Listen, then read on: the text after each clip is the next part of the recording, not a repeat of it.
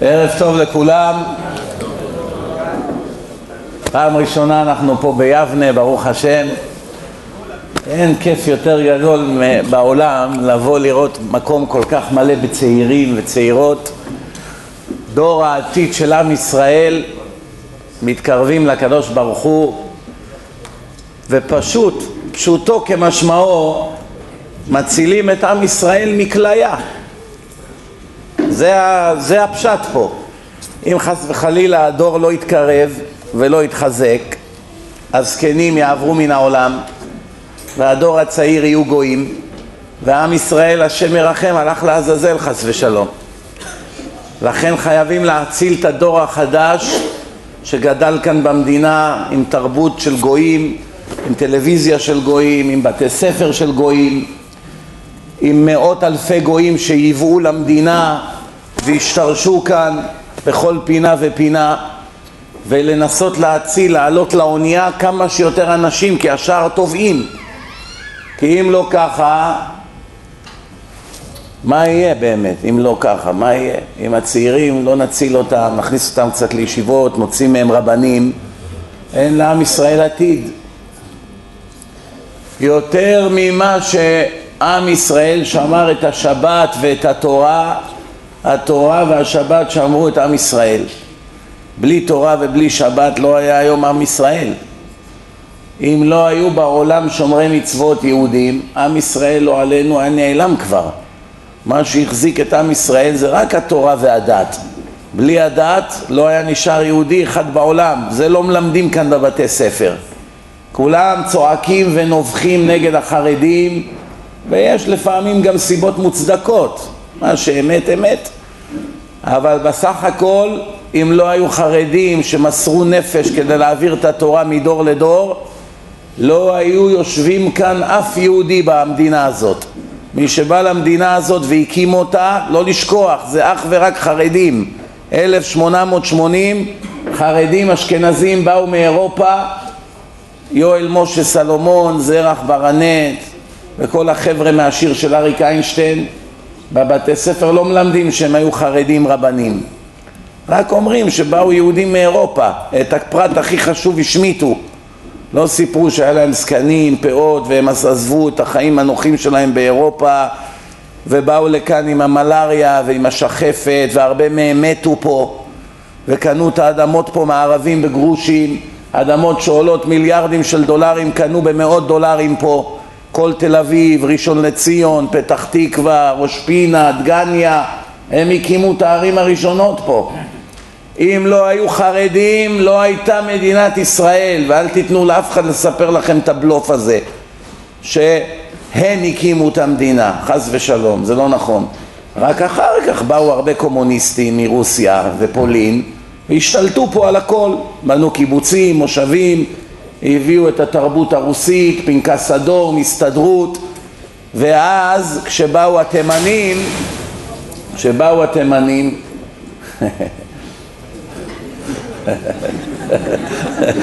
הוא שמע תימנים, הוא נבהל השלט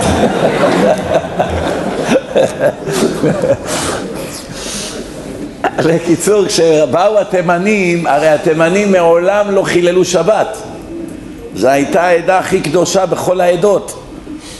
בתימן עד היום מעולם לא היה מחלל שבת. כשהגיעו לכאן התימנים בשיא התמימות, הם היו אנשים פשוטים, תמימים, עובדי השם, בלי חוכמות, בלי תוכיח לי, לא מאמין יש בורא לעולם, מה עזוב אותך, אני אתאיסט, זה לא היה אצל התימנים השטויות האלה. כולם היו אנשי עמל, כל אחד היה לו את החמור שלו ואת האבן ואת הגעד ואת העץ לימונים ואת הגמרא, זה החיים שלהם היה. לא ידעו מה זה טלוויזיות, כמובן מחשבים עוד לא היה. הגיעו לכאן למדינה בהתרגשות נוראית, סוף סוף זוכים אחרי יותר מאלפיים שנה להגיע לארץ הקודש ואז חיכתה להם הפתעה מרה. מרה. איך שהגיעו לכאן, תראו את התמונות, יש וידאו על זה, לא צריכים להאמין לי, תסתכלו. התכופפו התימנים ונשקו את האדמה ואחרי עשר דקות עמד כאן בן גוריון וכל החיילים והחיילות הציונים וגזרו להם את הפאות בכפייה והיום אומרים יש כפייה חרדית, את זה לא מספרים בבתי ספר. הורידו להם את הפאות, אמרו להם כבר נגאלתם, המשיח הגיע. הגעתם כבר לארץ הקודש. שמו אותם בכל מיני מעברות והיו, ולא היה, היו צריכים עבודה ואמרו להם מי שרוצה עבודה חייב פנקס אדום. אי אפשר בלי הסתדרות, אי אפשר עבודה בלי הסתדרות. אז התימנים המסכנים מה עשו? שבת לא היה להם, שבת אחת היו, לא היה שבוע, לא היה להם עבודה כי הם לא יעבדו בשבת, הכריחו אותם לעבוד בשבת בקיבוצים, במושבים, בחקלאות אמרו מה זה שבת, איך נעבוד בשבת? אמרו לא צריך, כבר נגאלתם, אתם בארץ שבוע לא היה מה לאכול, שבועיים, שלוש, מה יעשו? הילדים גובים ברעב, אין עבודה, אתה רוצה פנקס אדום חייב לעבוד בשבת לוקחים אותך על האוטובוס, ואיך תעבוד בשבת? אחרי 2,500 שנה שהיו מתים ולא מעיזים לחלל שבת, הכריחו אותם בכוח לחלל שבת, וככה עשו גם לחלק מהמרוקאים ושאר עדות המזרח שהגיעו לכאן, שמו אותם במעברות והכריחו אותם לעבוד בכל מיני עבודות ואחרי דור או שניים כמעט כולם נהיו חילוניים. זו הייתה התוכנית, זה לא היה מקרי, זה מלכתחילה הייתה התוכנית. אמרו אנחנו נקים כאן מדינה של גויים בשיטה של רוסיה, קומוניזם. מה זה קומוניזם? אנטי אל. אסור להזכיר את האל, כולם למען אחד, אחד למען כולם. ולכן כביכול ברוסיה הממשלה הייתה בעל הבתית של כל האדמות, של כל המפעלים, עד שהקומוניזם התמוטט וכל הבלוף שלהם התפוצץ. והיום אתם רואים מה הולך שם אבל עד אז זה ככה היה עובד והם הביאו את השיטה משם לכאן. וכפו עלינו ללמוד דברים של רוסים כל המוזיקה העברית שלמדנו בבתי ספר, אני ואלה שהם בגילי בתור ילדים, שירי ארץ ישראל זה הכל שירים של רוסים ופולנים של גויים ששמו להם מילים בעברית. זה לא מילים שבאמת של עבריים, לקחו מילים של גויים, שירים של גויים, החליפו להם את המילים, זהו. ואלה השירים הלאומיים, הכל היה ככה.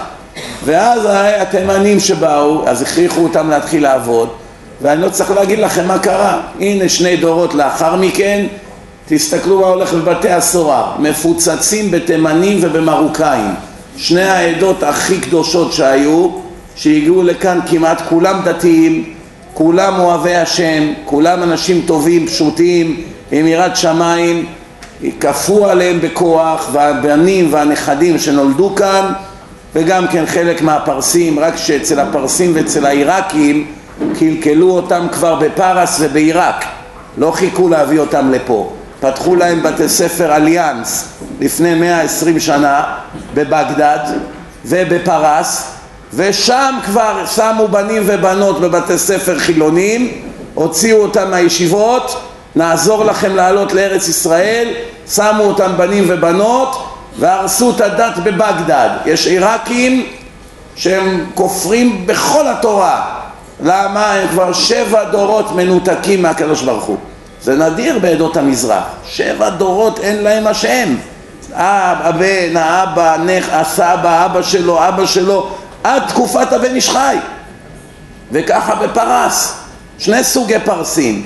המסורתיים, האוהבי דת, ואלה שהם אתאיסטים, שונאי דת, משלמים מיליונים כדי לעקור את הדת בלוס אנג'לס, בכל מיני מקומות לכל מיני רבנים רפורמים שחס וחלילה הקהילה הפרסית לא תהפך לשומרי מצוות. מיליונים הם משלמים לכל מיני ליצנים שיבנו להם בתי כנסת, שיבואו הפרסים בשבת עם מכונית, שחס וחלילה לא יבואו אלינו, שאצלנו הם צריכים לשמור שבת, אצלנו הם יאכלו כשר, אצלנו צריכים להתלבש צנוע, זה התורה, אנחנו לא בעלי בתים של התורה.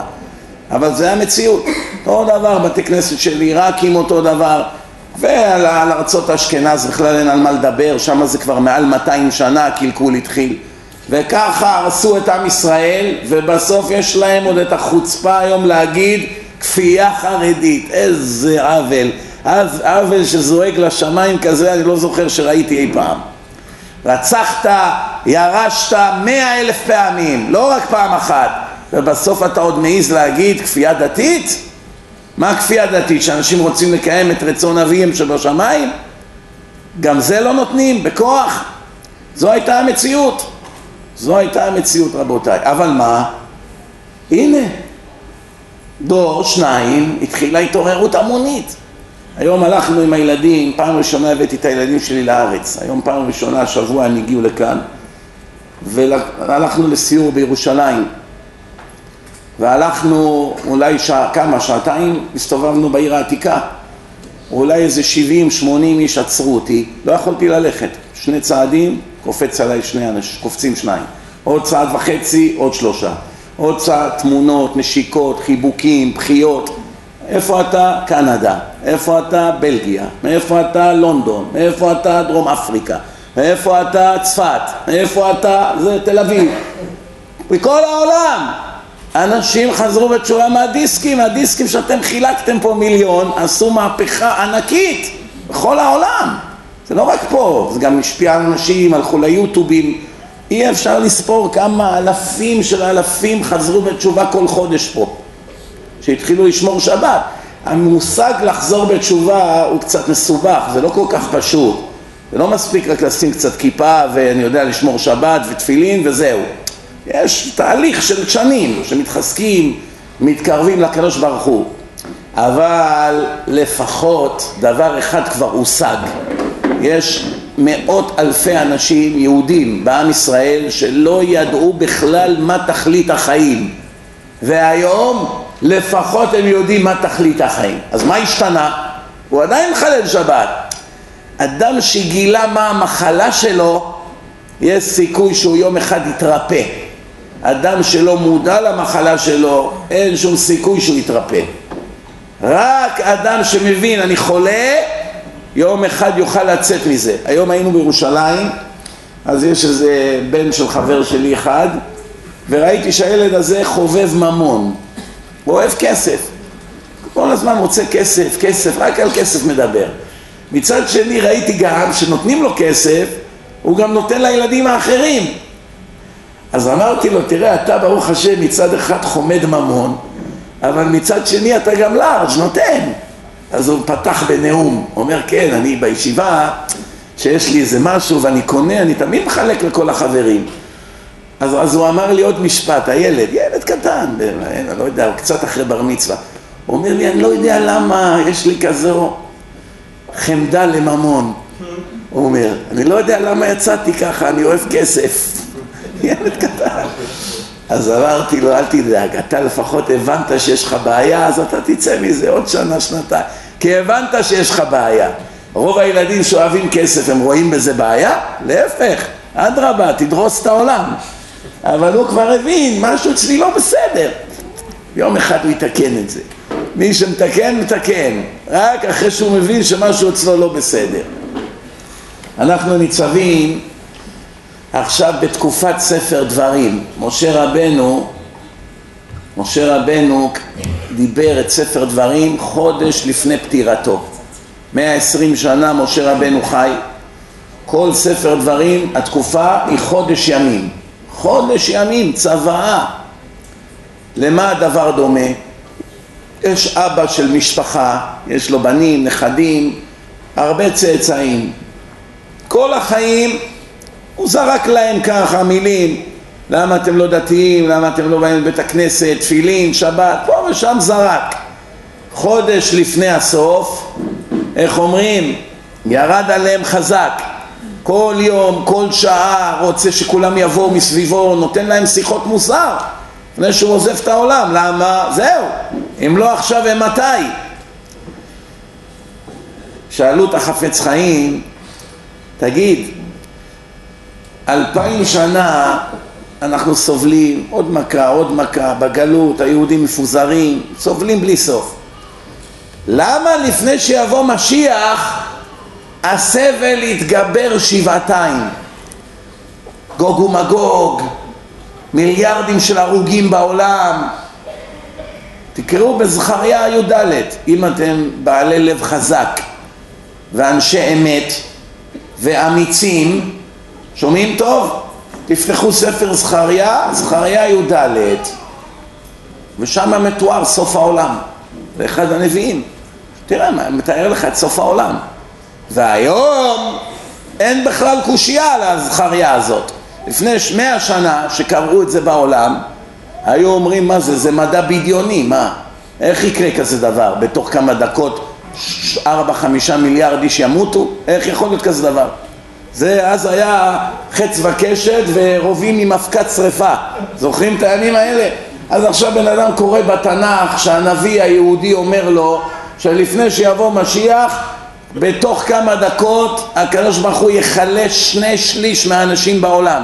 ואת השליש השלישי הוא יעביר במסננת כמו שצורפים את הכסף באש לאט לאט מתפטרים מכל הפסולת.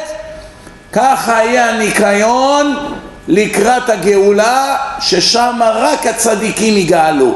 היהודים הצדיקים והגויים הצדיקים. יש גויים צדיקים שיגאלו ויש הרבה יהודים שלא יגאלו. אין פה discrimination אין אה, אפליות. מה?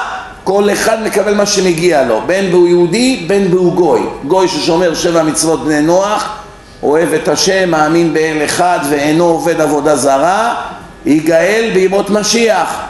וגם כשהוא נפטר מן העולם יש לו גן עדן של גויים ויהודים מחללי שבת גם אם עם הלב הכי טוב שראית טובים, הגונים, ישרים, בעלי חסד, לא מזיקים לאף אדם, ותרנים, לא אנשי מלחמות, אינטליגנטים, מלומדים, תואר, אוניברסיטה, רופא, מרפא חולים, אני יודע מה, תומך בכל אבא שלו ובת דודה שלו ובאחים שלו וב... וכו... מה זה? זה חילוני לתפארת. מחלל שבת הלך עליו לעד ולעולמי עולמים. שכולכם תבינו מה זה חילול שבת. מחלל שבת הרי הוא כגוי לכל דבר. בדיוק כמו עובד עבודה זרה. כמו סינים משתחווה לפסלים כמו נוצרים שמשתחווים לישו ולכל השטויות שלהם זה מה שכתוב בתורה, אני לא כתבתי את התורה. אם אני הייתי כותב את התורה הייתי אומר ריבונו של עולם הגזמת קצת, החמרת קצת יותר מדי, תראה יש חילונים נחמדים. אז הם באים לבית הכנסת במכונית, מה תרד עליהם ככה לעד ולעולמי עולמים? תן קצת איזה פתח. אבל מה אני אעשה? שהקדוש ברוך הוא כתב את התורה הוא לא התייעץ איתי.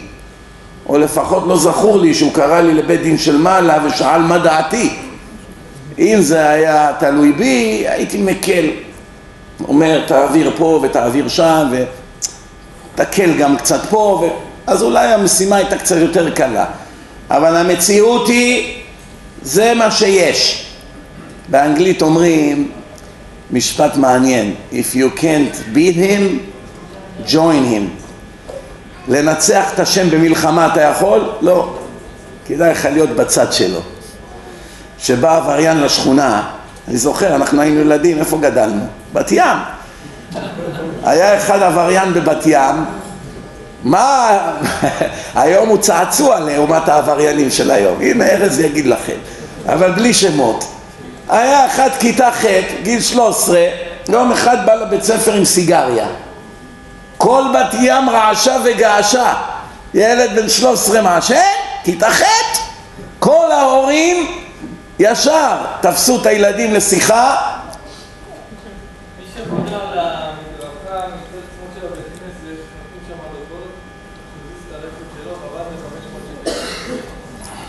בשקט, מי שצריך להזיז את הרכב, בשקט. אז אותו אחד, אותו אחד הטיל אימה על כל העיר. מה, כל כך הרבה אנשים חונים על המדרכה? מה הולך פה? עד איפה המדרכה הזאת מגיעה?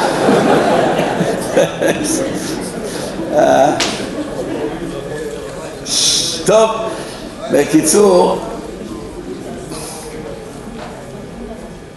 אז אותו אחד, כולם כבר רעדו ממנו.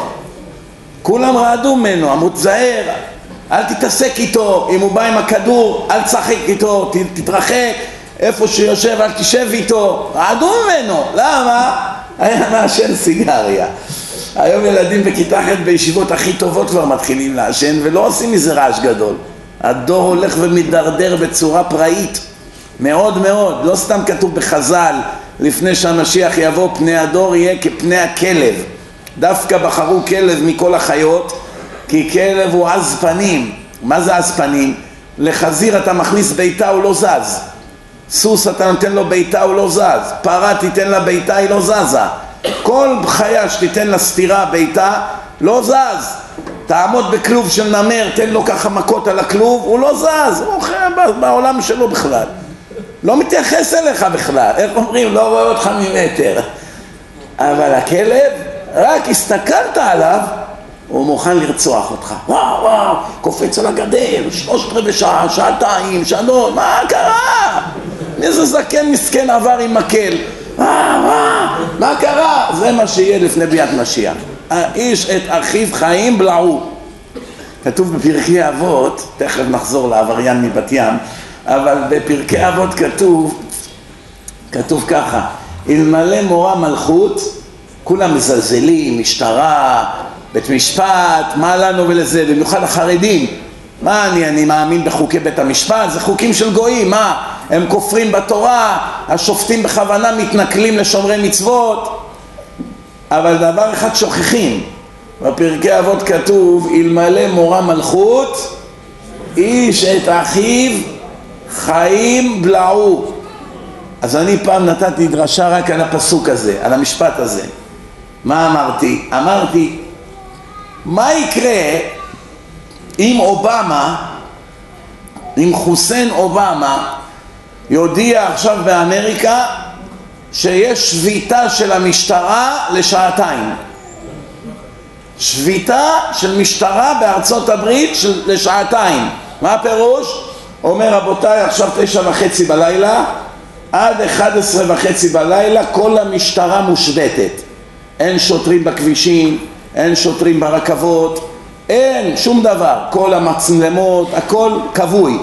מה שיקרה בשעתיים האלה בלתי שפיט.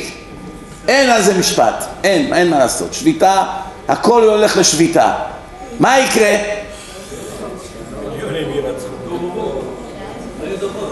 בתוך פחות משעה כל העולם יחרב. איך הלכתי כזה רחוק? תגיד, יש סקנדל באמריקה, תגיד שיהיה אלפי הרוגים, תגיד זה, אבל למה כל העולם יחרב? מה, יגיעו הצין? התשובה פשוט מאוד. איך שאובמה הודיע את זה, יש לך 400 אלף איש באמריקה, כל אחד מהם יש לו לפחות אויב אחד שהוא מת להעלים אותו. בדרך כלל זה גרושתו או אימא שלה, או השכן, או השותף לשעבר, או השוטר שסיבך אותו. כל אחד יש לו רשימת חיסול. שעתיים, עכשיו זה אמריקה, זה לא פה, פה עוד יש אנשים עדינים, ישר יצאו כל המופרעים לרחובות, טה טה טה טה, יריות כל מקום, כבר יש לך חצי מאמריקה מתים, אבל ימותו אנשים חשובים, יתחילו לשדוד חנויות, יפרצו לבנקים, יגנבו משם את כל הכספות, אין, שעתיים, איך אומרים, אכול ככל יכולתך, ואז זה יגיע לצבא ואז בן אדם יראה ששדדו לו את כל מה שיש לו. היה לו נגיד חמישים מיליון דולר, עבד על זה חמישים שנה, הרג את עצמו. פתאום פרעות, נכנסו כל מיני מיעוטים שדדו לו את הכל, הוא פותח את המחשב, החשבון שלו ריק, בא לכספת, הכל שרוף, הכל הלך. בלאגן, כל החנויות שרופות, הכל עולה באש, בניינים נופלים, אנשים מתים ברחובות, מה יקרה? יגיד תמות נפשי עם פלישתים יפעיל את כל הפצצות אטום. אני הפסדתי את הכל, אני לוקח איתי את כולם. בלאגן, טק טק טק, הרוסים מגיבים, הקוריאנים, חגיגה, שני, שני שליש מהעולם הלכו. זהו זה. רק תבטל את המשטרה בארצות הברית. תראה מה יקרה. אבל מזל, הקדוש ברוך הוא סידר שיהיה משטרות חילוניות בכל העולם. בלעדיהם לא יהיה עולם. כמה שזה נשמע מצחיק, זו המציאות, זה כבר כתוב בפרקי אבות.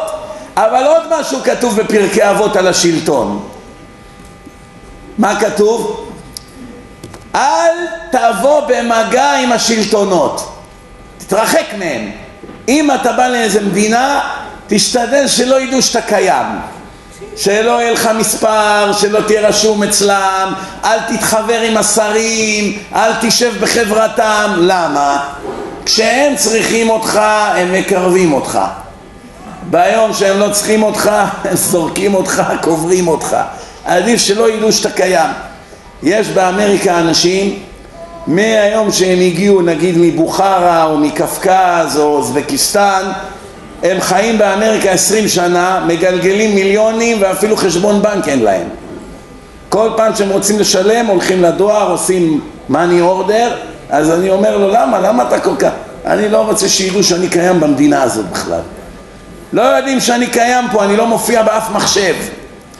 אין לו מס הכנסה, אין לו כלום. הוא חי שם במחתרת. ככה הם חיים. כמו שהיה שם, הביאו את אותה שיטה לשם. טוב, נתקדם הלאה. אז הנביא זכריה כותב שלפני הסוף יהיה סינון גדול בעולם. חלק מהיהודים ינצלו, חלק מהגויים בסוף ינצלו. אבל מי שמחלל שבת, מחלל שבת כתוב 12 פעמים בתורה ונכרתה הנפש ההיא מישראל. אין מה לעשות, זה פסוקים בתורה של בורא עולם, זה לא איזה רב כתב את זה בזמן שהוא היה עצבני על אשתו. מדובר כאן עכשיו מה שבורא עולם כתב, קיבלנו ספר במעמד פומבי, שם כתוב שאסור לחלל שבת, וגם כתוב מיד ליד זה מה ההשלכות של זה. ונכרתה הנפש, לא הגוף, גוף גם ככה מתים בסוף, ונכרתה הנפש ההיא, אני קוראת את הנשמה הזאת מהעם הנצח. המחיר בלתי ניתן להבנה אפילו, אסטרונומי. האנשים החילונים, מה הם עושים בשבת פה במדינה? יושבים בגינה, משחקים שש בש, עושים לעצמם קפה על התנור, נוסעים במכונית לאיזה פארק או לאיזה משחק כדורגל, או נוסעים לקניות, או נוסעים לחברים. מה כבר עושים פה החילונים בשבת, שזה מצדיק לאבד את כל העולם הבא, שזה נצח של תענוגות לנשמה, שהן מילים, אי אפשר לתאר אותן במילים. כתוב, אם תיקח את כל העונג של כל האנשים, של כל הדורות, מאדם הראשון ועד סוף העולם, יהודים וגויים, כל העונג שהיה להם בכדור הארץ, בגדים, כסף, אוכל, טיולים, נשים, כבוד, בריאות, ספורט, הצלחה, מה שאתה רוצה. הכל תחבר ביחד. של כל המאות מיליארדים אנשים שחיו פה בכמעט ששת אלפים שנה, כן? תחבר את כולם. הכל ביחד. זה יהיה הר ענק, ענק, ענק של עונג. רק הכסף והתענוגות והטיולים והסטייקים והבירות והוויסקי המשובח והקוויארים והנשים הכי יפות בעולם ואני יודע מה, המשחקים, הספורט הכי מעניין שיש, מה שאתה רק רוצה, תחבר את הכל. כל הדמיונות וכל החלומות של כל האנשים, כל מה שהשיגו, הכל תשים בהר אחד. יש כיף יותר גדול מזה? פשש, תראה איזה עונג, איזה הר ענק עד השמיים. כל זה לא ישווה לשכר של יהודי שומר מצוות לשעה אחת בעולם הבא. זה כתוב מפורש בתורה. שעה אחת בעולם הבא של קורת רוח בעולם הבא יותר יפה שעה אחת של קורת רוח בעולם הבא מכל חיי העולם הזה. כל העולם הזה שהקדוש ברוך הוא ברא ונתן לנו צבעים וטעמים והנאות ועשה לנו הכל בטוב טעם. הקדוש ברוך הוא לא היה חייב שהאדם ייהנה בזמן שהוא אוכל. היה עושה לך הכל חסר טעם כמו שאתה אוכל פלסטיק. אוכל, זה נמס בפה, אתה בולע, אין טעם. הנה נייר. עכשיו אני אוכל לבלע אותו, יש הנאה בזה? אין הנאה תאר לך שהאוכל היה בטעם של נייר כל החיים שלך אוכל רק את זה, אין לך ברירה, אם לא תמות, מה תעשה? מכריח את עצמך לבלוע, נכון? אין טעם, אין צבעים, הכל אפור, כל האוכל אפור, אה, איזה ייאוש, גם לא טעם, גם הכל אפור, גם לא רך, קשה, שעתיים ללעוס עד שזה מתפורר בפה, שהשיניים שובר לך. תאר לך שזה היה החיים. אז מה עשה השם? הביא לך טעמים, הביא לך צבעים, הביא לך כל מיני... אתם יודעים כמה טעמים יש? מיליונים של טעמים. יש חיישנים בקצה של הלשון, מאות, אלפ... מאות אלפים, מיקרוסקופים. כל פעם שאתה אוכל משהו זה כמו מערכת מחשב. זה נוגע בכל הנקודות האלה, וזה לוקח את כל הטעמים שיש באוכל, וזה מתרגם את זה בתוך המוח לעונג, כמו סם, להבדיל. כשאדם לוקח סם זה משפיע לו בתוך המוח, מכניס לו הזיות, הוא מרגיש שהוא עף. פעם אחת אמרו לי, תשמע בוא, בוא לאיזה שיעור בסטטן איילנד. עכשיו, זה מקום שכל האיטלקים שם גרים, יש שם גם קהילה יהודים. אז באו איזה שני בחורים משם לישיבה, אמרו לי אנחנו מארגנים את כל החבר'ה שלנו, ניסע איתך לשם, תיתן שם דרשה לכל היהודים אמריקאים שההורים שלהם ישראלים, תן להם שם דרשה, תחזק אותם ונחזור ביחד לישיבה. טוב. אני מגיע לשם, באמת מילאו איזה וילה שם באיזה חמישים שישים בחורים צעירים, כולם שם צעירים, עשרים, עשרים ואחת, זה הגילאים. אני מתחיל לדבר, מדבר, מדבר, כולם ככה יושבים, איזה יופי של קהל. לא זזים, לא מצייצים, לא מפריעים, לא מרימים את היד, לא מזיזים את הכיסאות, כולם ככה. ואני בשצף קטע, עוד לא היה לי את הניסיון של היום. פעם לא ידעתי שפת גוף, היום אני רק רואה את הבן אדם, אני כבר עושה עליו רנטגן. אבל אז לא ידעתי. אז אני רואה עכשיו כל הצעירים יושבים ככה. שעתיים אני מדבר, פתאום אחד קם. ככה, עמד, עושה ככה. אחי! אני סופרמן! וכל האלה קמו, אז זה כמו מחזה, כולם קמו, הו, הו, הו, הו, ככה עשו, כולם, הו, הו. אז אני מסתכל על שני בחורי ישיבה, אומר לי, הם לקחו משהו. אמרתי לו, מה זה, איזה מין דבר זה שככה עושים? הוא אומר, זה נקרא סם שנקרא סופרמן. שמעתם על זה? לא סתם הוא אמר, אחי, אני סופרמן. מה פירוש? הם לוקחים את הסם הזה, הם בכלל לא נמצאים בדרשה, הם כולם עכשיו בטיסה, בחלל. מילה מילה ששמעתי הם לא שמעו בכלל, מה שאמרתי. סתם אני מדבר לקיר שעתיים. יש אחד שאל את הרב, כבוד הרב, בזמן שאני לוקח את הסם שלי, איזה ברכה אני צריך לעשות? הרי זה מביא לי הנאה. כתוב זה ברכות הנהנים, לא? אמר לו הרב, תעשה ברכת הדרך. תעשה ברכת הדרך. טוב.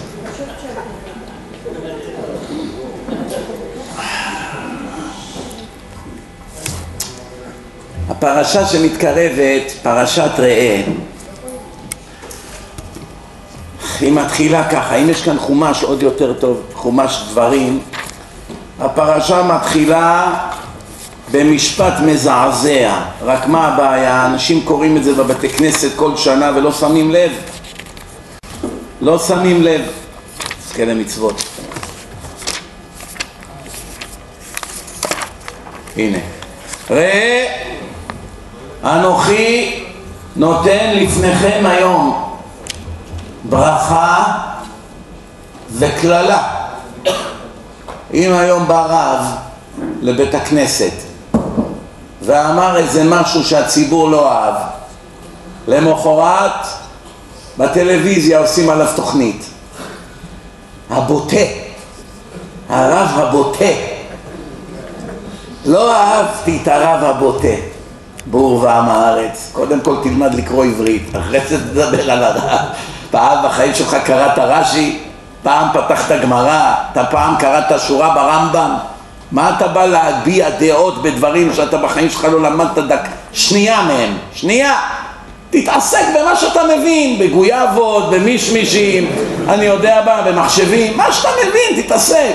מה אתה מתעקש לתת לנו נאומים בדברים שהשקענו אלפי שעות של לימוד ואתה לא פתחת בחיים שלך ספר, מטיף לנו מה בוטה ומה אמת ומה מקובל עליי ומה לא מקובל עליי. אחד אמר לי באמריקה, מה, הקדוש ברוך הוא אמר שמחלל שבת יותר גרוע מעונש של רוצח? לא מקובל עליי. אז אמרתי לו לא מקובל או לא מקובל, מה זה משנה, בסופו של דבר זה מה שיהיה. מה זה משנה מקובל עליך או לא? אכפת לנו למישהו אם מקובל עליך או לא? בבית, בשופט פה בבית משפט שגוזר עשרים שנה מאסר יגיד לו הנאשם לא מקובל עליי החוק הזה במדינה להגיד לו בסדר, שמחת זקנתי, תוסיף לו עוד שנתיים על החוצפה גם, לא מקובל עליי. שומעים? אז מה, מה? אתה מקלל? הרב המקלל. בואו נראה מה השם הקדוש ברוך הוא, אם הוא מקלל או לא, בואו נראה. או שהוא רק מברך, כמו שיש כל מיני צ'יזבטיונרים. דרכי הדרכי נועם, בעדינות, בלי הפחדות. למה בתקיפות? אתה מבלבל את המוח. יש תורה. אם ממציאים מעצמנו, ניצחת. אתה צודק, תפסת אותנו על חם. אבל אם קוראים לך פסוקים מהתורה, איך אתה מעז בכלל לדבר? מה? מי כתב את זה, את הקללות האלה? הרב מחולון? הרב מיבנה? מי כתב את זה? זה שנותן לך כל רגע חמצן, לא תשמע בקולי, כל הקללות האלה יבואו לך בחייך. מה אתה חושב? מה, הרב מאחל לך משהו רע חס וחלילה? איזה רב ירצה לראות בן אדם חס וחלילה חייו קורסים או שהוא מקבל עונש מוות? מי? מי? מי? היה פה איזה אחד בארץ, הוא עדיין חי, שיחיה. קוראים לו נגר, תימני. השלט עומד, ברוך השם. לא נפל. נגר הזה היה חילוני, עובד בשירות בתי הסוהר. יום אחד הוא מקבל טלפון, נגר, זכית. מה? סוף סוף תזכה לקיים מצוות, מחו תמחה את זכר עמלק. מה? חילוני בכלל. אבל אין כזה דבר תימני חילוני, כי כל התימנים יודעים, למדו, היו בחדר, אצל המורי, יודעים לקרוא. לפעמים אתה בא חילוני, תימני חילוני שלושים שנה, לא פתח ספר שלושים שנה, אין בעל קורא, יאללה מורי, עשו אותו מורי, תעלה, קורא את כל הפרשה בעל פה. למה? כשהם היו ילדים בתלמודי תורה, אין לך ברירה, שם אתה, אתה חייב ללמוד את זה. ואם אתה עושה טעות אצל התימני, סוקלים אותך. זה לא כמו אצל שאר העדות, מישהו צועק, אה, ויאמר, לא ויאמר. שם כולם קופצים, אה! אז החזן אומר, עזוב, לא כדאי להסתבך. אז לכן אצלם הכל נשמר הכי ייחודי, הכי אמיתי. הכל נשמר. ספר תורה תימני לפי המסורה, לא השתנה מעולם. בקיצור, תשמעו טוב. הנגר הזה קיבל טלפון, נבחרת למשימה. איזה משימה? אתה תתלה את אייכמן. לא, לא, לא, מה פתאום? מה עכשיו אני לא יכול לתלות בני אדם? מה זה, זה מצווה, הוא הרג מיליון יהודים בידיים שלו. אתה לא רוצה לנקום את דם אה, אחיך ואחיותיך? בטח רוצה, אבל אני לא בנוי לזה. אין ברירה, הפור נפל עליך. טוב, הכריחו אותו, בא נגר לתלות את אייכמן. אז אמרו לאייכמן, מה אתה רוצה? בקשה אחרונה. מי לא יודע מי המציא את השטות הזאת, בקשה אחרונה לנבל כזה. אומר, רוצה סטייק ככה 25 ounce, שתי קילו סטייק, כוס יין אדום, יבש, יש לו דרישות גם. ועיתון בגרמנית, לא יודע מאיפה, אז לא היה אינטרנט, מילא אינטרנט אתה יכול להדפיס לו את העיתון של היום. אבל היו צריכים להביא לו עיתון מגרמניה, שילמו חמישים אלף דולר דלק להביא את העיתון. שלא חס וחלילה ימות בכאב לב, אתה יודע, לא נתנו לו לקרוא מה אומרים עליו בגרמניה. הביאו לו עיתון בגרמנית, יין אדום וסטייק. טוב. עכשיו, לא יאומן כי סופר, הוא יודע שעוד שעה תולים אותו. תראו, אתם צריכים לראות אותו. good steak. ככה קורא את העיתון בגרמנית, לא חטאתי, לא עוויתי, לא תסלחו לי, אני מצטער, לא יודע איך עשיתי, שום דבר. אוכל את הסטייק. עוד שעה שוחטים אותו, אוכל את הסטייק. מה עכשיו אני אוהב לך סטייק? עוד שנייה עושים ממך סטייק. שמעו טוב, נגר הזה תלה אותו. אחרי שהוא מת, נגר אמרו לו, תשמע, כתוב בתורה, המתחיל במצווה אומרים לו גמור. המצווה, מי שעשה מצווה והפסיק באמצע, הוא בא אחר וגמרה, הכוונה גמר את המצווה, המצווה נקראת אחרי מי? אחרי זה שגמר אותה. הוא לוקח את השכר. התחלת, תגמור את המצווה. אז הוא אומר, מה, גמרתי את המצווה, הנה הוא מת. אומרים, לא, עכשיו צריכים להוריד אותו מהחבל ולשרוף אותו. לזרוק את האפר שלו, שלא יהיה ממנו זכר. מה? איך עכשיו אני ארים אותו ככה? אין ברירה. אבל לא הכינו אותו נגר שבזמן שבן אדם מת, הנשימה האחרונה שהוא נושם ממלאת לו את כל השרעפת והריאות, וזה כמות אדירה של אוויר, הרבה אוויר. ואז הבטן שלו הכל היה מלא באוויר, וכשהוא עמד על כיסא כדי להרים אותו, הוא צריך להרים אותו קצת באוויר ולמשוך אותו החוצה מה, מהחבל. איך שהוא לחץ לו ככה על הגב, אז כל האוויר עלה לגרון, פתאום אייכמן עשה לו אה.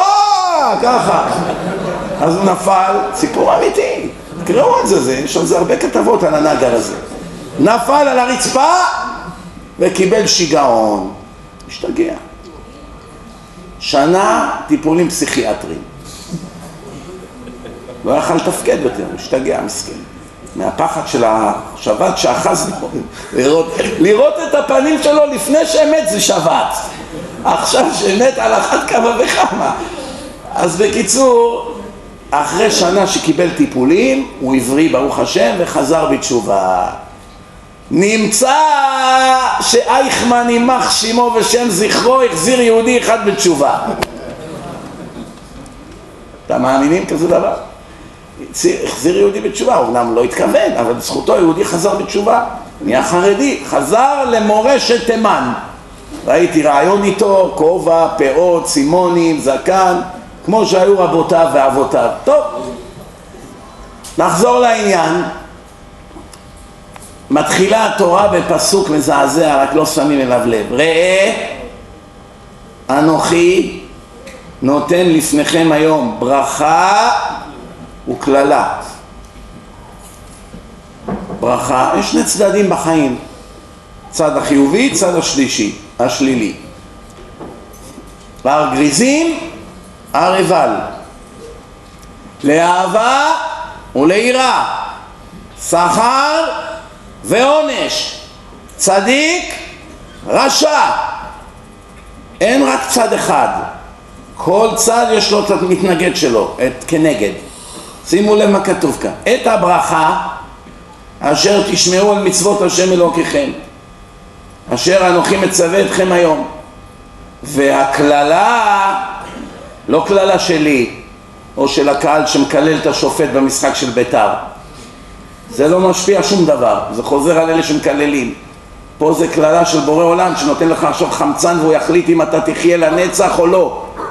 אתה רוצה לקבל ממנו קללה? מי הטיפש שיגיד כן? מי? אם היו אומרים לך הבבא סאלי יטיל עליך קללה, שנה לא היית ישן מלחץ. נכון או לא? אני מכיר אחד שאמרו לו, הרב עובדיה עומד לדבר נגדך במוצאי שבת בלוויין. הייתם צריכים לראות איזה שבוע עבר עליו. אם לא אני, אני חושב הוא היה מתאבד מרוב הלחץ. שהרב עובדיה יגיד עליו במילה שהוא רשע, זהו. רק מזה הוא כמעט מת מלחץ. בסוף ברוך השם לא אמר עליו כלום, סתם היה שמועה. אבל רק מראה לכם, אדם שהוא פיקח, כי לילת חכם אפילו על תנאי מתקיימת. אם חכם אומר אם אתה תרגיז אותי יבוא עליך כך וכך, גם אם לא תרגיז אותו יכול להיות. אפילו בתנאי, שעשה תנאי, אפילו עם התנאי. הקללה חס ושלום יכולה להתקיים. עד כדי כך זה מסוכן. אומר הקדוש ברוך הוא את הברכה אשר תשמעו אל מצוות השם אלוקיכם אשר אנוכי מצווה אתכם היום והקללה אם לא תשמעו אל מצוות השם וסרתם מן הדרך אשר אנוכי מצווה אתכם היום אם תסורו מדרך האמת של התורה לא צריכים שיקללו אתכם בכלל. אוטומטית אתם מקוללים לא עלינו. כל פעם שאתה מרגיש שהחיים שלך בזבל תזכור את המשפט הזה. אתה הולך בדרך שלך ולא בדרך התורה, אין מציאות שלא תהיה מקולל.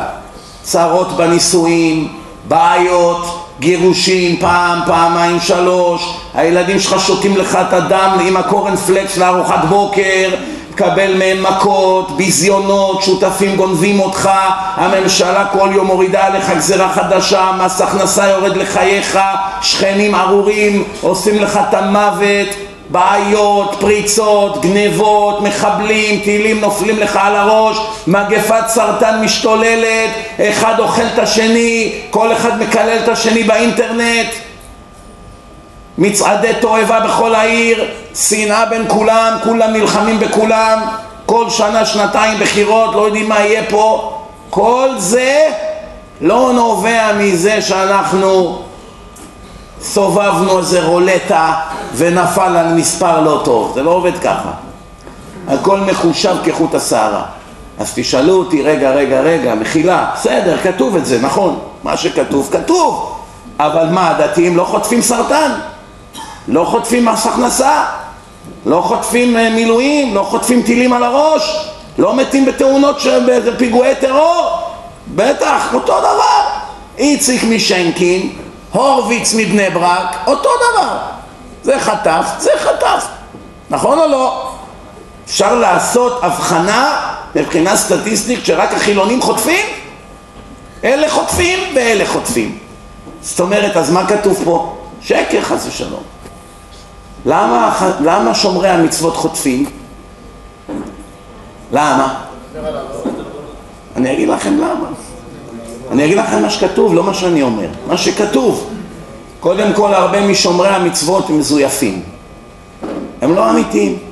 אין להם אמונה בהשם, הם לא ישרים בביזנס, הם מזייפים גם בשמירת שבת, הם הולכים אחרי הבל, איך ייתכן אדם שומר מצוות, עבד השם, אוהב תורה, מתעסק בכדורגל?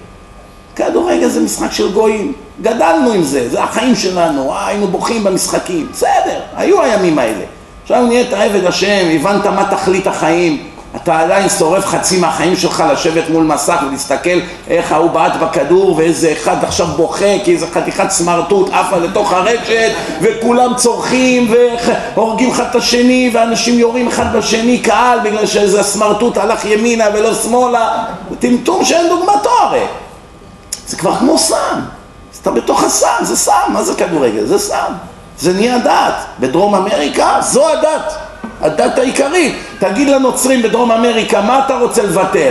על יושקה או על הכדורגל? יוותרו על יושקה. רק אל תיקח לנו את הכדורגל. ארגנטינה, צ'ילה, כל המקומות האלה. זה נהיה דת. אבל תחשבו איזה טמטום זה. בואו נהיה אמיתיים. או שני מתאגרפים. בום, בום, בום, הורגים אחד את השני, אחד מת. עושה ככה וכולם, וואו, מה הולך פה? זה לא יאומן כי יסופר. מציאות של העולם. אז בן אדם, אז הרבה מהדתיים הם בלוף. אתה רואה במשחקים כדורגל חצי מהקהל עם כיפות, רבע מהקהל, שליש, לא יודע כמה, כמות גדולה עם כיפות. מה האנשים עם כיפות עושים שם בכלל? שלא לדבר על הקללות שיש שם, על החוסר צניעות של הבחורות, על זה שזה לפעמים בשבת, יש שם מיליון ואחת בעיות. תרבות יוון, מה זה ספורט? זה בא מספרטה, זה לא תרבות של הקדוש ברוך הוא. ספורט נועד שקבוצה אחת תשפיל את השנייה.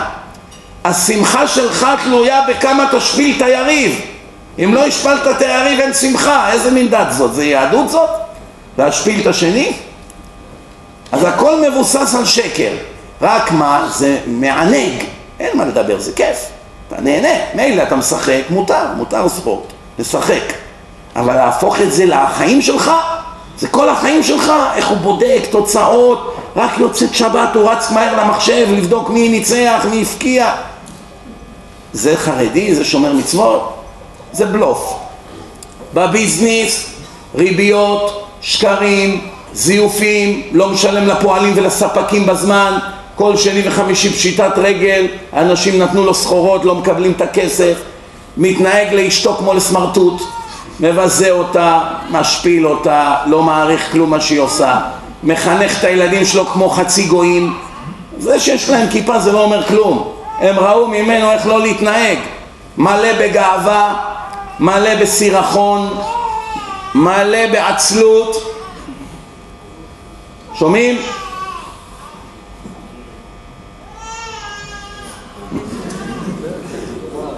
מצטער שהפרעתי לה לישון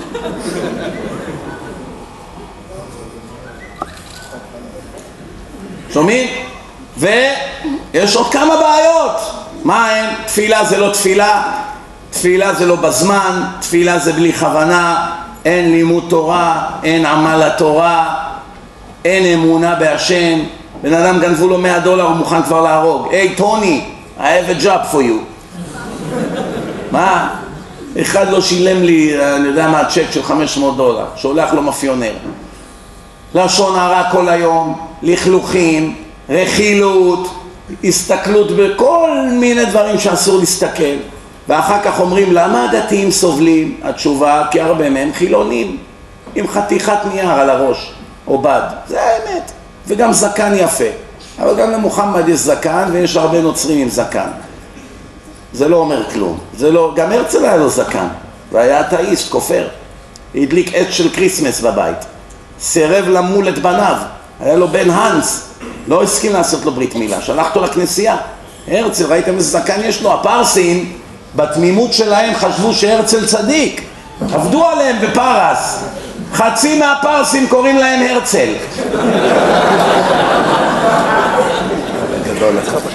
אה? אה, זה אצלי? לא יודע, אין באוטו? שומעים? כן. שימו לב, מבלי לפגוע באלה שקוראים להם הרצל, אני הקמתי בחיים שלי שבע הרצל. כולם אחד יותר על הפנים מהשני. מה אתה מצפה? אתה קורא לילד שלך הרצל? אתה יודע מה היה התוכנית של הרצל?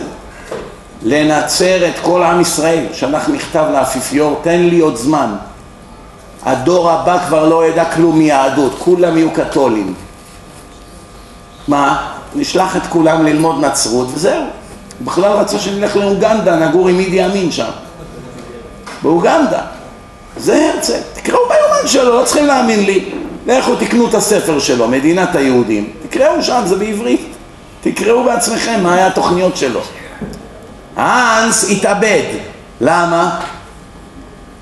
התחתן עם גויה, אנשי התנועה הציונית אמרו לו ביישת אותנו, אמר להם צבועים שכמותכם, איפה הייתם כל השנים שאבא שלי התנהג כנוצרי אדוק? לא דיברתם מילה, עכשיו שאני התחתנתי עם נוצריה אתם באים עליי?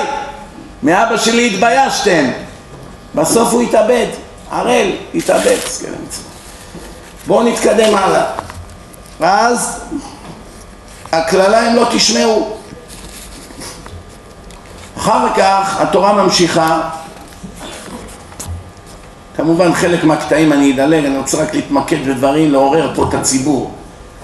התורה ממשיכה, ושמרתם לעשות את את כל, לא כתוב שמרתם לעשות את החוקים, לא, תמיד כל. אתה רוצה לחיות לפי התכלית, תלך במטרה לקיים את הכל.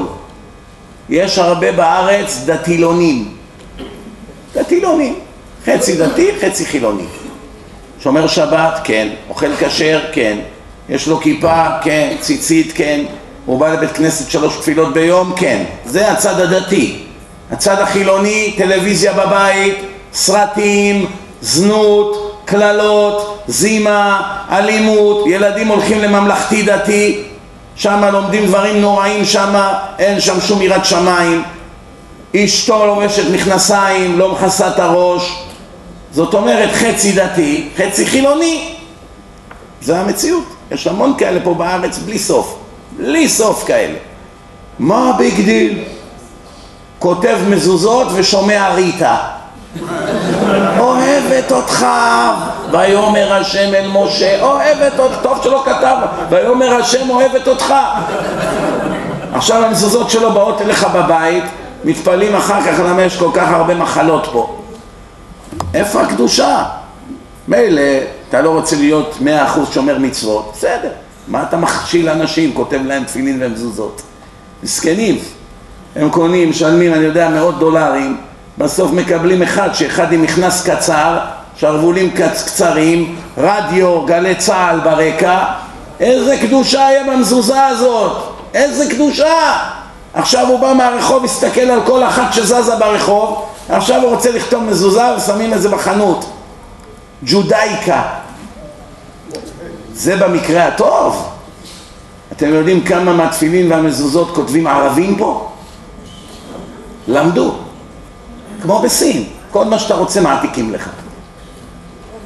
ערבים כותבים מזוזות, תפילין, יש, יש גרפיקאים, סטודנטיות, נערות ליווי באוניברסיטה, יש להם יד טובה באומנות, בא איזה אחד, תעתיקי לי את זה, הנה קלפים, תעתיקי, וואלה יותר טובה מכל סופר שאתה רוצה, יש לה יד יד, אבל מה, לפני שנייה הייתה עם מוחמד, אחרי דקה כותבת את שם השם, אחר כך אנשים אומרים, כבוד הרב, קניתי מזוזות מהודרות, תראה איזה יפות, יפות כן, קדושות, השם ירחם.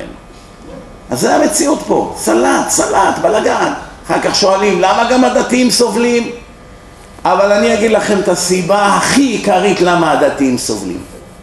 כולנו בני אדם, כולנו יש לנו יצרים, כולנו נכשלים יום יום, זה נכון, יודעים את האמת.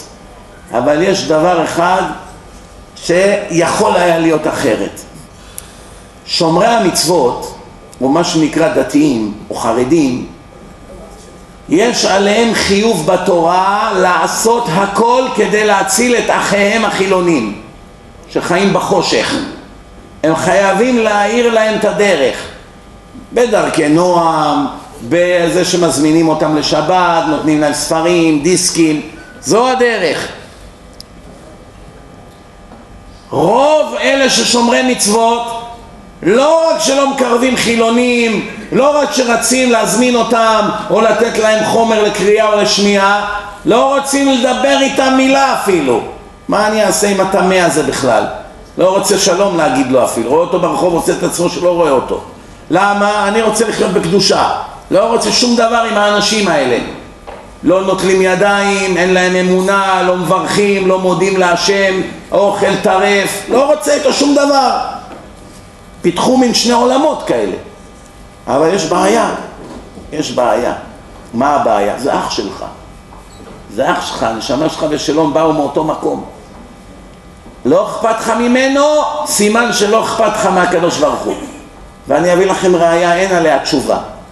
אבא אחד היו לו עשרה בנים, אחד מיליונר, תשעה עניים. בגיל תשעים האבא הזה כבר נתנו לו איזה יום יומיים לחיות. הוא כבר מסכם את חייו, איך אומרים? כמו יעקב אבינו, קרא לכולם, נפרד מכולם. האבא הזה הכניס את תשעת הבנים העניים. ברכה והצלחה, תצליחו, השם ישלח רפואה, פרנסה, תודה על הכל. טוב, כל אחד חמש דקות, חמש, חמש, חמש, גמר עם כולם עכשיו הבן העשיר שתמך באבא שלו שלושים שנה קנה לו בית, שם לו מטפל תאילנדי, נותן לו כל כסף לאוכל, הכל דאג לו. הכל, הכל מה שעה. רק היה אומר משהו, כן אבא, על הדרך, ישר, טוב. הוא חושב עכשיו, אבא שלי עכשיו השאיר אותי לסוף, למה? כנראה בשבילי יש לו הרבה הרבה מה להגיד, הרבה תודות הוא חייב לי, לא? הוא נכנס לחדר, אבא שלו אומר האמת אם הייתי יכול לא הייתי נותן לך להיכנס אפילו. אבל מה אני אעשה? בכל זאת אתה בן שלי. אני רק רוצה להגיד לך שאני מאוכזב ממך עד עמקי נשמתי. אז העשיר לא הבין מה הולך פה. אם אפשר לכבות את השריקות האלה זה יועיל מאוד. בקיצור אז העשיר הוא חשב אולי אבא שלו נהיה סנילי אולי יש לו אולצהיימר, הוא מתבלבל אומר לו, אבא זה אני משה. אומר לו, בטח, בטח, זה אתה משה, משה העשיר שדאג לי וקנה לי בית והביא לי מטפל ונתן לי כל חודש כסף ואוכל. כן, בטח, אז מה הבעיה? אז, אז אני הכי טוב אליך מכולם. למה ממני אתה מאוכזב ומהם אתה מבסוט? אמר לו האבא, נכון שלי עזרת, קנית, הכל היה בסדר. אבל יש לי בעיה איתך. מה הבעיה? יש לך תשעה אחים עניים בזבל. כל יום זה מלחמת עולם כדי לשרוד. לא יכלו לשים את הילדים שלהם בישיבות, תפילין לבר מצווה לא היה להם כסף לקנות, אוכל לשבת לא היה להם, היו עומדים בתור לתומכי שבת, אולי יתנו להם איזה ארגז, הולכים בשוק, אוספים מהרצפה. כל מיני פירות שנפלו בסוף היום בבסטות שם. ואתה נוסע במכונית פאר וגר בארמון ויש לך כספים והכל ופעם אחת לא הסתכלת על התשעה אחים שלך. אם היית באמת אוהב אותי רק כדי למנוע ממני את הכאב של בניי היית דואג לאחיך זה שלא אכפת לך מאחיך זה ראיה שלא אכפת לך ממני יש תשובה נגד כזה דבר? מה אתם אומרים? אבא שלך סובל שהבנים שלו סובלים, בשנייה יכולת להוציא אותם. אבא אל תדאג, אני דואג להם, הנה, קח בוא אתה, אני אעזור לך פה, כנס אותה לשם, הנה צ'ק, הנה זה. סידר את כולם, יש לו ברוך השם. אלא מה? לא אכפת לו כל כך שאבא סובל, כי אם היה, היה אכפת לו, היה עושה משהו בנידון. זה ההבדל בין החרדים של היום למה שהם צריכים להיות. אם כל חרדי היה תופס חילוני אחד כפרויקט, נחמד אליו, עוזר לו, מה אני יכול לעזור לך, מחייך לו, שלום אדוני, שלום איציק, מה שלומך, כמה עלה לך הגיל הזה פה? גם מתחיל לפתח את השיחה, נכון, לא תמיד זה היה עובד, חלק כן, אומרים עזוב, עזוב אותי, איך אומרים, חיה ותן לחיות. יש איזה אחת, היא עובדת פה באחד המשרדים של הממשלה, היא חילונית, שכחה להתלבש, וככה היא מופיעה כל יום למשרד. ועכשיו הוא יושב מולה, אחד בעל תשובה, הוא בא עם ג'קט, כיפה, וזאת יושבת מולו בדיוק, ולא צריך להגיד לכם מה הולך פה, כן? אז עכשיו ההוא עושה, אני לא יכול להרים את הראש, הבוס קורא לו, כן, אומר ככה, מה אתה עושה? אבל לא יכול להסתכל קדימה. ככה אם הוא מולי ערומה יושבת כל היום. לא צנוע, מה זה מטמא את המחשבה, מה? אז עכשיו מה הוא עושה? אומר, אני אפנה אליה בדרכי נועם. הוא אומר לה, מירי, אפשר לבקש ממך טובה? כן. את יכולה, אולי אם לא אכפת לך לבוא קצת בגדים יותר צנועים, אולי, שר, אולי סגור קצת כפתורים, שרוולים קצת יותר ארוכים, פחות צמוד אולי. מה? מה, אתה אבא שלי? לא, לא, לא, אני רק, אני, תראי, אני דתי, קשה לי לעבוד פה. מה הבעיה שלי? תמצא עבודה אחרת. מה, אתה תכפה עליי כפייה דתית? לא, לא, חס וחלילה, לא כפייה, מבקשים ממך טובה, תתחשבי. מוכנה להתחשב בבן אדם שיש לו איזה מגבלה כאן כרגע? להתחשב. אולי מחר תצטרכי, אני גם אצטרך להתחשב בך. אדוני, שמע טוב, אין לי זמן של השטויות שלך. זה לא איראן פה. אני אתלבש איך שאני רוצה, ואם אתה רוצה עוד פעם אתה תגיד משהו, אני בכלל יוריד הכל, אז אל תעצבן אותי. ההוא בא אל הרב, כבוד הרב, אני, האם אני צריך להתפטר? אני מרוויח משכורת יפה, שנים, ותק. תגיד לי מה תגיד, תפסוק לי. צריך להתפטר ולמצוא עבודה במקום צנוע, או שאני צריך להמשיך לסבול? אומר לו הרב, חכה חכה, זה לא פשוט, יש לך ילדים, צריך להאכיל אותם, חכה חכה, בוא נחשוב על רעיון. אומר לו, יש לי בשבילך רעיון, מחר בדרך לעבודה תעצור בתחנת דלק. תלבש חליפה הכי גרועה שיש לך, שאתה לא צריך אותה. תיקח מה, מהדלק, מהבנזין, תשים קצת בושם על החליפה, תמלא אותה בבנזין ותיכנס למשרד. איך שתיכנס, תשתגע מהריח, מה זה? תגיד לה, זה הבושם החדש שלי, עכשיו מהדיוטי פרי הבאתי אותו. אז היא תיחנק, מה זה? מה, השתגעת? היי, מדינה חופשית, חיה ותן לחיות. את תשימי איזה בושם שאת רוצה, אני מהיום והלאה בא עם הבושם הזה יום יום. תוך חמש דקות היא על ארבע תשתחווה לך, שמע, אה, עשה טובה, בוא נעשה הסכם. אני אהיה רבנית ואתה עשה טובה, אל תלך לדיוטי פרי יותר. וככה נפתרה הבעיה. על זה נאמר, בתחבולות תעשה לך מלחמה. זה נאמר נגד היצר הרע. צריך להיות פיקח להערים עליו, כי היצר הרע הוא אלוף, ערמומי. כל פעם מפיל את האדם בפח. ממשיכה פה התורה, אלה החוקים והמשפטים אשר תשמרון. אתם חייבים לעשות אותם. כל הימים אשר אתם חיים על האדמה. קודם כל, הבט תעבדון את כל המקומות אשר עבדו שם הגויים, הכוונה עבודה זרה. למשל, לפי התורה, אם אנחנו היינו שומעים בקול השם, לא הייתה כנסייה אחת בארץ. היום נסענו בירושלים כמה שעות, הבן שלי אמר, פעם ראשונה הוא בארץ, אומר לי, מה זה? כל ירושלים כנסיות. לא האמין. איך זה יכול להיות? מה? כל ירושלים מלאה בעבודה זרה ואף אחד לא פוצה פה? כנסייה, עוד חצי בלוק, עוד איזה בניין ענק, ימינה, עוד כנסייה, עוד כנסייה, עוד, כבר מסגדים אני לא מדבר, לפחות זה לא עבודה זרה. עוד כנסייה ועוד כנסייה וכנסייה ארמנית והכנסייה הזאת והכנסייה הזאת, אין סוף. אפילו הכנסת בבעלות הכנסייה. ידעתם את זה? יש חוזה למאה שנה. חוקרים, חוכרים מהם, הנוצרים, שלושת רבעי ירושלים שלהם. שומעים? משלמים להם. איך משלמים לך על הבית שלי? אני לא מבין. פלשת לבית שלי, בנית פה מקום של עבודה זרה ואני צריך לשלם לך עכשיו על המקום שכר דירה? תאר לך עכשיו איך בנית וילה פה ביבנה, בא איזה עכשיו איזה קריס אחד, בנה לך במה בתוך הסלון, מילא לך את הסלון בפסלים, אומר אתה רוצה להיכנס לסלון? תשלם לי אלף דולר בחודש. אתה קורא למשטרה?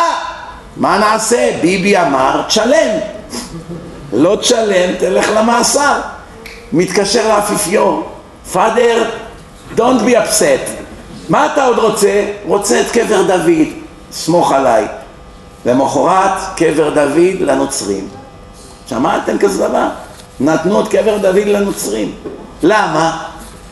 למה? כי איזה נוצרי המציא איזה שטות שיושקה את הסעודה האחרונה שלו אכל שמה למעלה בעליית הגג. שומעים? לפני ששחטו אותו, אז הוא אכל שם פיצה האט. אז עכשיו נתנו להם את קבר דוד, איזה גאונים פה במדינה הזאת. לא סתם כתוב שלפני ביאת משיח ישלטו בארץ ליצנים, זו נבואה מדהימה. אנשי רשע, בית ועד, מקום שמתוועדים המנהיגים, יהפך לזנות. הכל הפוך מהאמת. יראי חטא ימאסו, ישנאו כאן דתיים. לפני אלפיים שנה אף אחד לא שנא דתיים, כולם העריצו דתיים כי כולם היו דתיים. לא היה את מי לשנוא, כולם דתיים היו. עד לפני 200 שנה אתם חושבים שהיה כזה דבר חילוני בכלל? עד משה מנדלסון באירופה. באיזה מדינה היה יהודי חילוני? באיזה מדינה? תגידו לי, תצביעו. לא היה כזה מושג בכלל. פתאום בא משה מנדלסון שהיה רב אורתודוקסי אומר אין מניעה ללמוד גם את חוכמות הגויים הרי כתוב חוכמה בגויים תאמין יש גם בגויים חוכמות בואו נלמד מה הם אומרים שייקספיר כל מיני דברים נשמע נשכיל מה יש הלך לאוניברסיטה רב אורתודוקסי נכנס לאוניברסיטה תוך דור אחד, דור אחד בחי, בחייו, כל בניו התחתנו עם נוצריות וכולם התנצרו. וככה התחילה תנועת ההשכלה באירופה. עד השואה, שכילתה כמעט את כולם, וזה היה התוצאה של מה שקרה 150 שנה לפני. תנועת ההשכלה. בארצות ערב, חוץ מהמדינות שאמרתי לכם, עיראק, איראן, ששם עשו בתי ספר והתחילו להוריד משם יהודים מן הדרך, כמעט בכל ארצות ערב היו דתיים, למשל הסורים. יש בניו יורק קהילה ענקית של סורים, חלבים, מדמשק, כולם או דתיים או מסורתיים, או לכל הפחות, גם אם הם חילונים, שעובר אצלם חכם, כאילו ראו את הקדוש ברוך הוא. חילוני גמור, גמור. אין, כבר ירד מן הדרך. רק ראה את הרב, חכם, חכם, תפדל, ישר הוא קם, מביא כיסא, מה אתה צריך? חכם בא אצלו בבית, הוא, אה, הוא מתרגש. זאת אומרת, נשאר להם זיקה למסורת. אבל אתם יודעים, אמריקה והעושר וזה הוריד הרבה אנשים מן הדרך. התורה ממשיכה פה, אחרי שמאבדים את כל העבודה זרה ומתארים את הארץ, ממשיכה התורה ואומרת והיה המקום אשר יבחר השם אלוקיכם בו לשכן שמו שם שמה תביאו שמה תביאו את כל אשר אנוכי מצווה אתכם זאת אומרת מדברים עכשיו על בית המקדש, אבל יש כאן פלא. כמה פעמים מופיע הפסוק הזה בתורה? כמה פעמים? בכמה פרשות? ואף פעם לא מזכירים איפה יהיה בית המקדש. זה מוחבא בתורה. כולם ידעו איפה יהיה בית המקדש, עוד מתקופת אברהם אבינו. אברהם אבינו, הקדוש ברוך הוא אמר לה, ויהי אחר הדברים האלה, והאלוקים נישא את אברהם, נכון? ומה אמר לו? קח נא את בנך יחידך אשר אהבת את יצחק. המדרש אומר, הקדוש ברוך הוא אמר לאברהם, קח נא את בנך. אברהם ענה לו, איזה בן? אמר לו, יחידך. אמר לו, איזה? יש לי שניים, יצחק וישמעאל. אשר אהבת. אומר, אני אוהב את שניהם. שימו לב מה אברהם עשה. כמה טעויות, אחת אחרי השנייה. אני אוהב את שניהם, את יצחק. ביצחק יקרא לך זרע, ישמעאל זה כלום. ישמעאל בא מהזרע שלו. מאיזה זרע נוצר ישמעאל? של אברהם אבינו. גם יצחק, גם ישמעאל. יצחק משרה, ישמעאל מהגר. אבל אברהם אהב את ישמעאל, הנה זה פסוק בתורה. מה השם אמר לו? שקט, שלא תעיז להגיד את זה יותר. קח נא את בנך, יחידך, יחידך. מה ישמעאל? כלום! שני מיליארד ערבים, כלום הם בעיניי. רק אתם נחשבים היהודים, פסוק בתורה. והערבים מודים שהתורה ניתנה לעם ישראל בהר סיני לעיני מיליוני עדים, אכלו אותה. בספר שהם מודים שאלוקים נתן לנו, שם כתוב שבעיני השם הם כלום. רק אנחנו נחשבים. מתי אנחנו נחשבים? שימו לב, זה לא פשוט. רק כשאנחנו שומעים בקול השם. והיה אם שמוע תשמעו בקולי וכולי, ואז מתחילים הברכות. הכל בתנאי. אתה תהיה מחלל שבת, אז אחמד עדיף עליך. אחמד שפורס את השטיח בשדה התעופה בניו יורק, ככה, מיליון אנשים עומדים מסביבו רוצים לחנוק אותו, במיוחד אחרי פעולת טרור, לא עושה לאף אחד חשבון. עד כדי כך אני ראיתי בעיניים שלי דבר, השתגעתי. אני מגיע לשדה תעופה, יש את כל המוניות הצהובות למי שמכם היה בניו יורק, שורה ארוכה של מוניות, על המכסה מנוע אני רואה אחמד פרס את, את השטיח שלו, ככה על המכסה מנוע הוא מתפלל, באמצע הרחוב. לא מתבייש. אנשים עוברים, מסתכלים. ברגע שאתה תתכחש לי, אתה לא תשמור מצוות, לא תאכל כשר, לא תאכל שבת, לא תשמור שבת, לא תשמור טהרת משפחה, לא תחיה כמו בן אדם, תהיה בעל חיים. בטח שהגוי עדיף עליך, הוא פחות פושע ממך.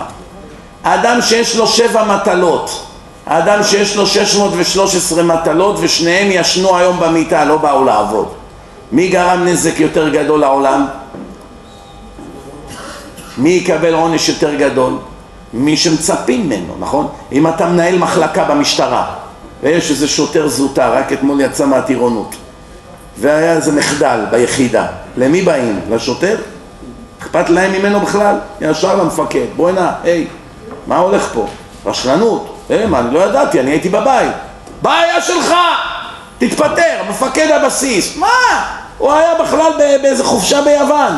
איזה חייל קפץ קריזה, זרק על איזה חייל, לא יודע מה, ירה באוויר. בואנה, מפקד הבסיס, אתה חייב להתפטר. תודיע על התפטרותך אם לא נפטר אותך. מה אני אשם? שיש לי איזה משוגע פה מתוך חמשת אלפים חיילים, איזה אחד קיבל שיגעון. תתפטר, אתה אחראי על הבסיס, לא מעניין אותנו. אבל בתורה ברוך השם יש היגיון. ומה כתוב? הקדוש ברוך הוא אמר לו, ביצחק יקרא לך זרע. הזרע שלך אברהם, אז מה הערבים צועקים? אברהים, אברהים, אברהים, מה אברהים? מה לך ולאברהים? כתוב פה בתורה, שום דבר אין לך עם אברהים. השם אמר לאברהים, יצחק זה הבן שלך, לא ישמעאל. אפילו שבא מהגר, הבא מן הגויה קרוי בנה. זה לא מעניין אותי, שומעים? טוב, אז למה אני עכשיו אומר לכם את זה? כי התורה פה אומרת שאברהם אבינו לקח את יצחק לעקוד אותו איפה? בהר המוריה. איפה זה הר המוריה? ההר של בית המקדש. איפה שהם בנו את המסגד שלהם למעלה, זה הר המוריה. והמקרה השני שהיה שם, יעקב אבינו נרדם ופתאום היה לו חלום, מלאכים עולים ויורדים בסולם וכולי לשמיים ואז הקדוש ברוך הוא בא אליו והבטיח לו שהוא ישמור איתו את הברית וכולי וכולי וכולי ואז יעקב התעורר והתחלחל, הוא מאוד נבהל וירא יעקב מאוד ויאמר מה נורא המקום הזה זה שער השמיים. זה, וזה כתוב בתורה. סימן שבורא עולם אמר אמת. אם יעקב היה לו דמיון מה זה שער השמיים השם לא מכניס את זה בתורה לבלבל את האנשים שיעקב אמר זה מה נורא המקום הזה זה שער השמיים מכאן כל התפילות עולות לשמיים הקדוש ברוך הוא הכניס את זה בתורה למה הערבים הלכו לעשות שם מסגד? סתם? למה? שמתם לב שכל מקום שהיהודים הולכים לפתוח קהילה בעולם מיד מופיעים הערבים לגור לידם? יש כאן אנשים שמאלנים שחושבים יאללה בוא נוותר להם, תנו להם את המדינה נעבור למדבר אינדיאנה. לא יודע אם יש כזה דבר, אבל נגיד. נעבור לאינדיאנה, נדבר עם אובמה, הוא ישמח מאוד חוסיין לתת את המדינה לערבים, לאחים שלו, אז הוא יגיד אין בעיה, נסדר לכם עכשיו חלקה בגודל של מדינת ישראל לכל הפחות, נבנה לכם בניינים, הכל, ניתן לכם social security, ביטוח לאומי הכוונה, תקבלו תלושי מזון, תקבלו מכונית מסובסדת, אל תדאגו, גם תקבלו כסף על כל הבתים שלכם בארץ. תמכרו את הבניינים, הסעודים והכווייתים יביאו מיליארדים של דולרים, כל דירה ודירה תקבלו מחיר מלא. נעזור לכם על חשבוננו, כרטיסים לארצות, הכל עלינו. יאללה, לא נמאס לכם כבר אלפיים, שלושת אלפים שנה להילחם בערבים? תוותרו, אה, תנו להם את המזרח התיכון, צאו משם. יש הרבה פה שהיו מסכימים לעסקה הזאת ברגע. מי שלא מקושר לתורה ולאמת של ארץ ישראל, ארץ אשר עיני השם אלוקיך בה מראשית השנה ועד אחרית השנה. ארץ אשר לא במסכנות תאכל בלחם. יש הרבה פסוקים מעניינים על ארץ ישראל, זה לא סתם, האדמה פה היא קדושה אפילו. אז מה, אם אנחנו באמת נעבור לשם, מה אתם חושבים יקרה אחרי חודש, חודשיים, שלוש? פתאום תראה שהם גרים לידינו. אה, כל מקום שהייתי בעולם, כל עשרות של מאות של ערים בעולם, כל מקום שהגעתי, תמיד בסמוך הערבים ליהודים.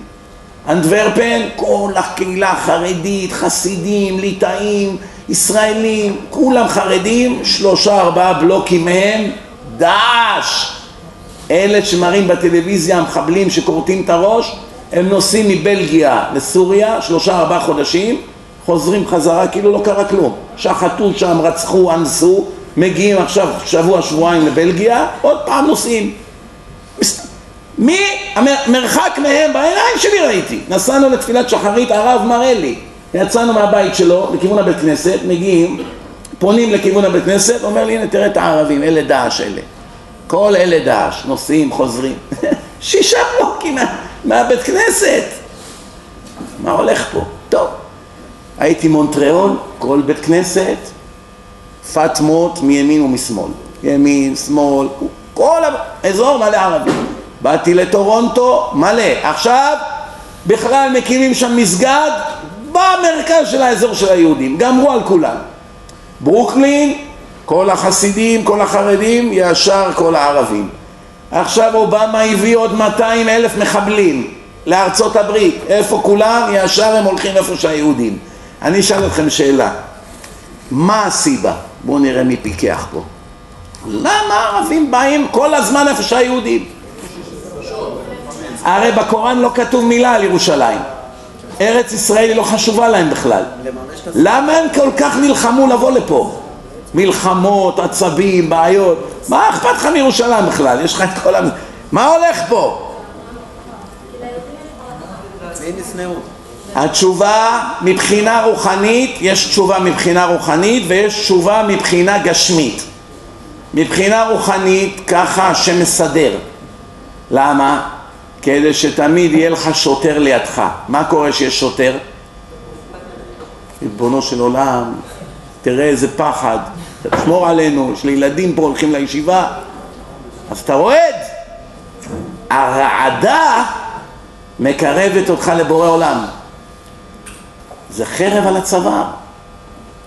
אז אדם שלא עלינו עכשיו נודע לו שהוא חולה, ישר מוציא את התפילין מהמגירה. שלושים שנה. מה קרה איציק? לא יוצא, האבק כבר נדבק מהלחות, לא יוצא. מה? הרופא אמר, בשבוע הבא ניתן לך תשובה על הבדיקות. אני פעם הלכתי למחלקה של חולי, חולי סרטן בניו יורק, במנהטן יש בית חולים מיוחד למחלה הזאת. אמרו לי, יש איזה פרסי אחד גוסס, לך, הוא מאוד אוהב אותך, לשמוע אותך, לך תבקר אותו. מצווה, נלך, נלך לקיים מצווה. באתי לשם, יש בדלתות עיגולים מזכוכית. הסתכלתי מבפנים, ראיתי את הבן אדם כבר 95% מת. מחובר כולו למכשירים, פתחנו טיפה את הדלת, אני חושב הייתה אחותו, אשתו שם. אומרת, אין, הוא כבר לא מסוגל לדבר, גמרנו. אין, הוא אפילו לא יודע שאתם פה. באנו סתם. באתי לצאת משם, כל חדר שם, רביי, רביי, give me ברכה, blessing. גויים. ראו אחד דתי, ישר, בואי נא, תברך אותי, תתפלל לאבא שלי, בא לי איזה אחד, אני חושב שגם אנחנו יהודים. בשנייה התגייר. בבתי חולים כולם דתיים. בזמן המלחמה הרבה מהחיילים פתאום עמדו בעמדה של חב"ד להניח תפילין. מה קרה? עכשיו באנו במטוס מניו יורק, שאלו את אבישי, הנה הוא פה. עבר החב"דניק שורה שורה, תפילין, תפילין, תפילין, אחד מהחילונים לא הסכים להניח תפילין. אף אחד. אבל במלחמה, ראיתם את התור? לבד באו. מה קרה? שהחרב מכוונת עליך נהיית דתי? שהחרב הסתובבה לצד השני נהיית גוי? מה הולך פה? מנצלים את הקדוש ברוך הוא? זה לא עובד ככה, זה צריך לעבוד או ככה או ככה, לא פעם ככה, פעם ככה. אז תראו מה כתוב כאן. התורה אומרת, והיה המקום אשר יבחר השם. מה זה יבחר? השם כבר בחר. עוד מאברהם אבינו, זה מאות שנה לפני, השם כבר ידע שבית המקדש יהיה שם. ומיעקב אבינו, אז כבר ידוע איפה יהיה בית המקדש. למה הקדוש ברוך הוא לא כותב את זה בתורה? התשובה רבותיי, הקדוש ברוך הוא לא יעשה חיים קלים לגויים שישמידו אותנו בקלות. אם הגויים, הרי את התורה מיד תרגמו לשבעים שפות. אם הגויים היו רואים שבעוד ארבעים שנה בני ישראל ייכנסו למצ... לארץ ויכבשו את הארץ בתקופת יהושע והדבר הראשון שהם יעשו זה יבואו לירושלים להר לבנות שם את בית המקדש מה היו עושים השבעה עמים שעמדו בארץ הכנעני, הפריזי, הגרגשי, היבוסי, החיבי, כל העמים האלה, מה היו עושים? היו שמים שם מיליון חיילים מסביב, סוסים, חרבות, קשתות, עושים שם חומה, ראיתם את המבצרים בירושלים, איזה חומות ענקיות? ש... היו, הרומאים שלוש שנים לא יכלו לשבור את הפתח לעיר העתיקה, לא יכלו להיכנס, האימפריה הכי גדולה, למה הם היו מבוצרים בפנים, היה חומות, היה להם חץ וקשת, והיה להם צריכים כאלה צרים, הם היו יורים והם לא יכולים לכוון אליהם. מתוך חור אפשר לראות על בן אדם, אבל הוא לא יכול להכניס את החץ בתוך החור, רק עד שנגמר האוכל. זהו, אם היה אוכל לתמיד, הם לא יכולים בחיים להיכנס. ככה נהיה בסוף. אז מה קרה? הגויים היו מבצרים שם את כל ירושלים כי הם יודעים שהיהודים באו לכאן כדי לבנות את בית המקדש, לא ניתן להם. ואז היה נהיה בלאגן גדול, מה? עכשיו צריכים להכין איתם מאה שנה. כדי לכבוש את המקום. למה להגיד להם איפה? הם לא יודעים איפה, כתוב המקום אשר אני כבר אגיד לכם. לא אומר איפה, שימו לב איך הכל מתוחכם פה. דרך אגב, אחד הראיות שהתורה היא מן השמיים פה, מה היא? פשוט מאוד. אם בן אדם בא עכשיו לקבוצה של אנשים ונותן להם ספר, תגיד שהוא עכשיו כתב את זה אתמול במטבח, ביים את הכל. כתב, סתם, לקח נוצה, כתב, כתב, כתב, הנה לך תורה, יאללה חביבי, אני הנביא, השם נתן לי וזה וזה. בסדר, עכשיו אני צריך לשכנע מיליוני אנשים לקבל את הספר. זה לא משימה קלה. בן אדם שפותח עכשיו את הספר, אתה חייב לסגור את החנות בשבת. דודה שלך היא אשתך, אתה לא יכול להיות איתה יותר, אתה חייב להתגרש. ערוות דודתך לא תגלה. הופ, הלכה לו המשפחה. כל האוכל שהכנת, הכל טרף, זרוק אותו בפח. אתה צריך להתפלל, אתה צריך לתת עשרה אחוז צדקה, אתה צריך לתת את היבול הראשון, אתה צריך ואתה צריך ואתה צריך ואתה צריך להכין תפילין ואתה צריך לשים אותם כל יום ואתה צריך לשים מזוזות ואסור שעטנז ואסור לדבר לשון הרע ואסור לקחת ריבית וואי חשכו עיניהם אסור ואסור ואסור מה זה כל זה עכשיו? מה האינטרס שלהם? לשתף איתו פעולה או להעלים אותו כמה שיותר מהר? להעלים אותו, נכון? איך השתכנעו כולם? מה? אדם אחד שכנע מיליונים? איך זה ייתכן כזה דבר? איך הסכימו כולם להיות דתיים עד לפני 200 שנה? כולם היו דתיים 3,100 שנה, כל העולם. יהודים מפוזרים בלי קשר. לא האינטרנט, לא טלפונים, לא כלום.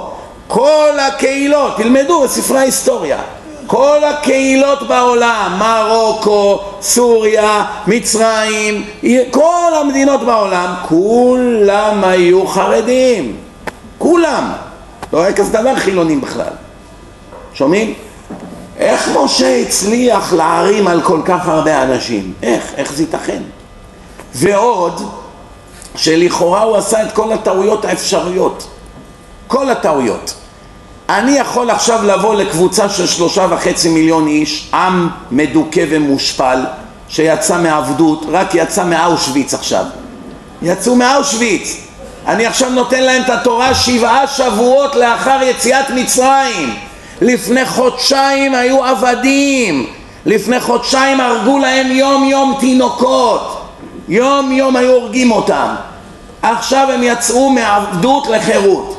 אבל הטראומה של המאתיים ועשר שנים במצרים היא קיימת. הם לא יצאו עכשיו, נהיו כל אחד, הם עדיין בטראומה, עבדים. לא היה להם זכויות, כלום, כמו בהמות התנהגו אליהם. יצאו עכשיו ממצרים, אני מביא את כולם סביב ההר ואני נותן להם עכשיו כמה משפטים, שימו לב. אני עכשיו לוקח אתכם לארץ ישראל. כרגע היא נקראת ארץ כנען. יושבים שם שבע אימפריות עם צבא כבד, מלא סוסים, חרבות, שריונים, קסדות, חץ קשתים, אבל לא צבא אחד.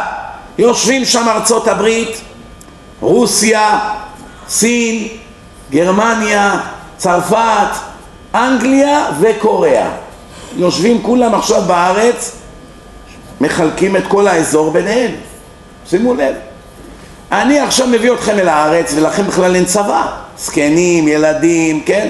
חמורים.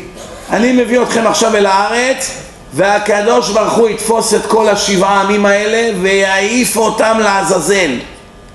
הוא יתפוס את כולם ויזרוק אותם מהארץ וייתן לכם את הארץ.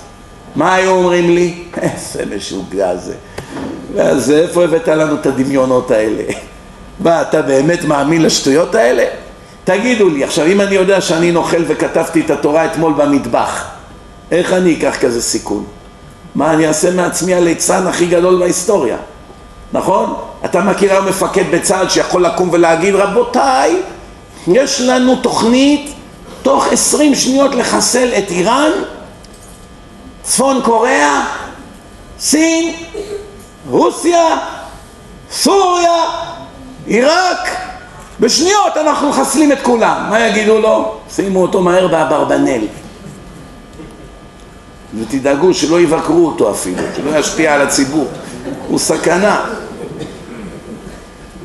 אז עכשיו אם בן אדם בא ואומר לעם ככה יהיה, מישהו היה מתייחס אליו ברצינות? מתייחסים, ועוד הנה אחרי ארבעים שנה זה מה שקרה. אבל איך הם הסכימו להאמין למשה כזה צ'יזבט? איך? איך הסכימו?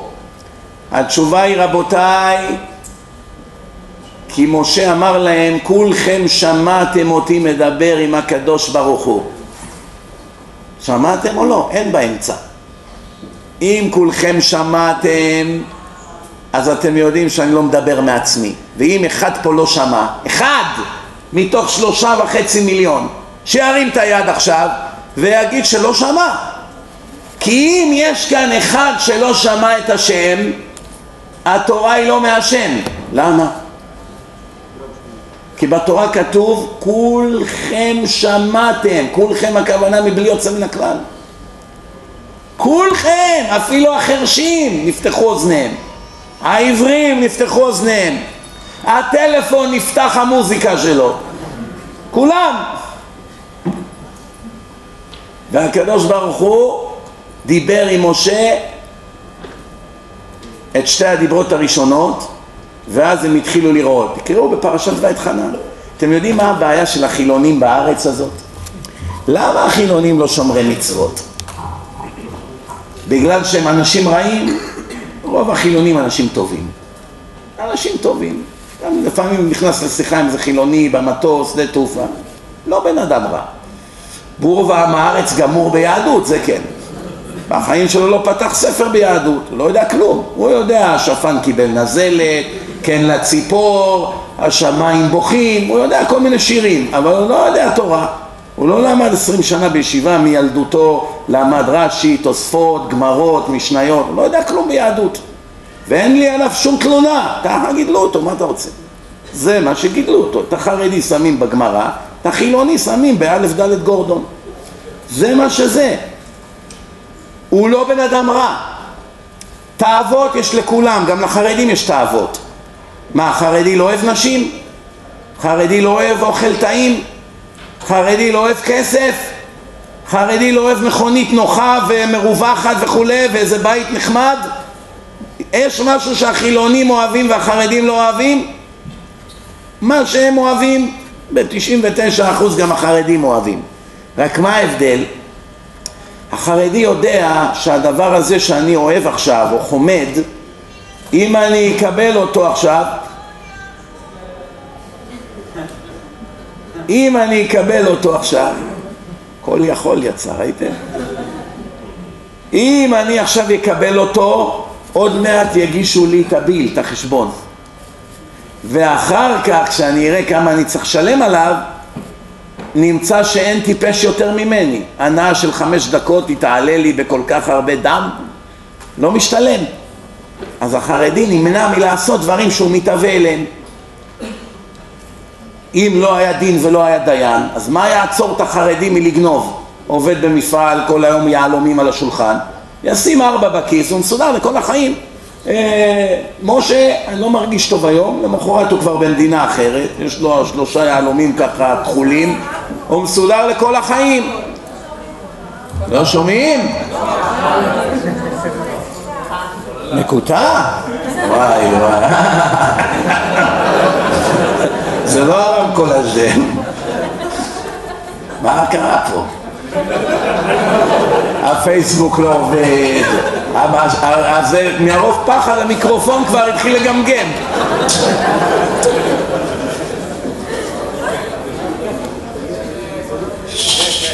אפילו הש... שומעים? החליטו להפוך אותי לכבשה.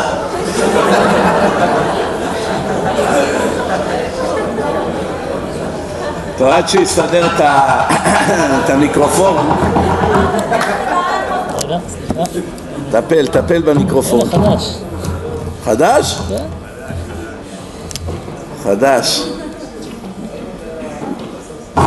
עובד? וואלה, איזה טיפול יעיל. אתה יודע באמריקה כמה זמן היה לוקח לסדר את זה עכשיו? עד שהיית פונה לטכנאי, עוד שלושה ימים הוא היה חוזר אליך. yes sir, how can I help you? אתה מספר לו מה הבעיה, אוקיי, okay, we'll take care of it.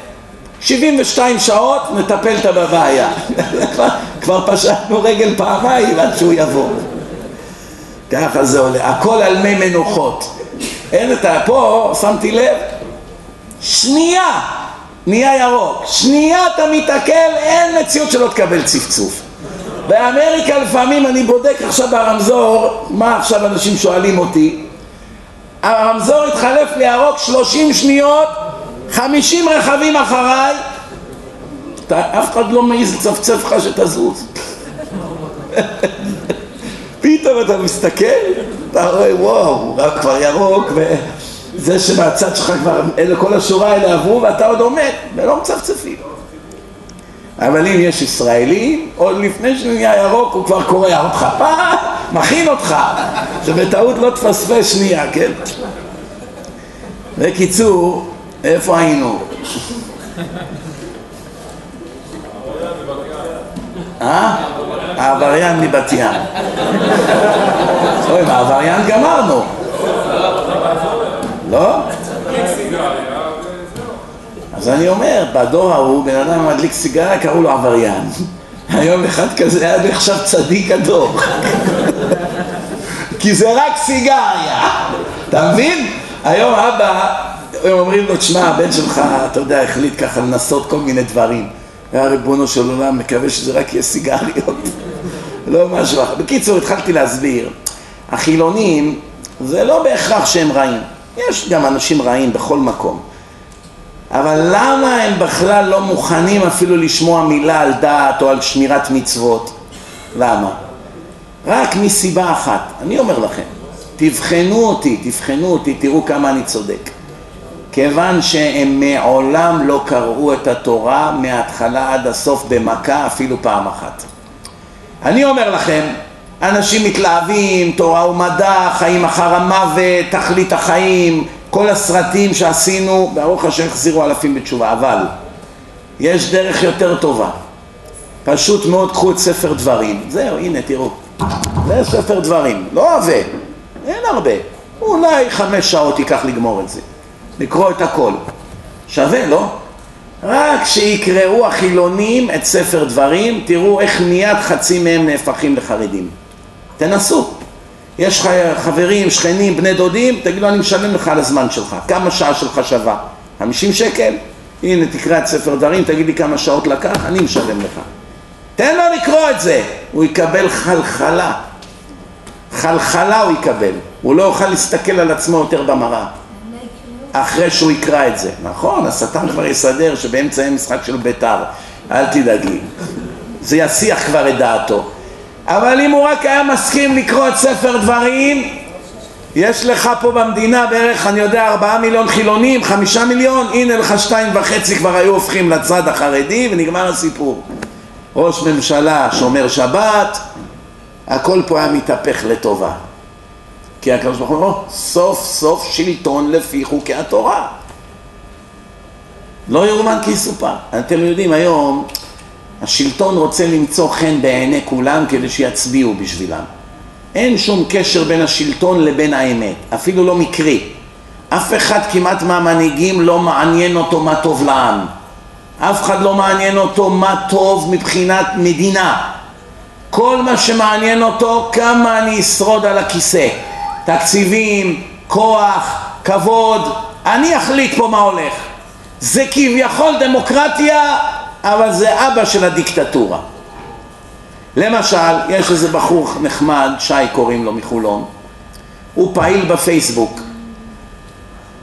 יום אחד היה מצעד התועבה, לא יום אחד, כל יומיים יש, אבל המצעד האחרון, אז השי הוא בחור בעל תשובה, הוא כתב בדף פייסבוק שלו שהמצעד הזה זה בושה ליהודים ובאמת לפי חוקי התורה כל אלה שמקיימים משכב זכר התורה אמרה מות יומת סקילה, עונש הכי חמור בתורה.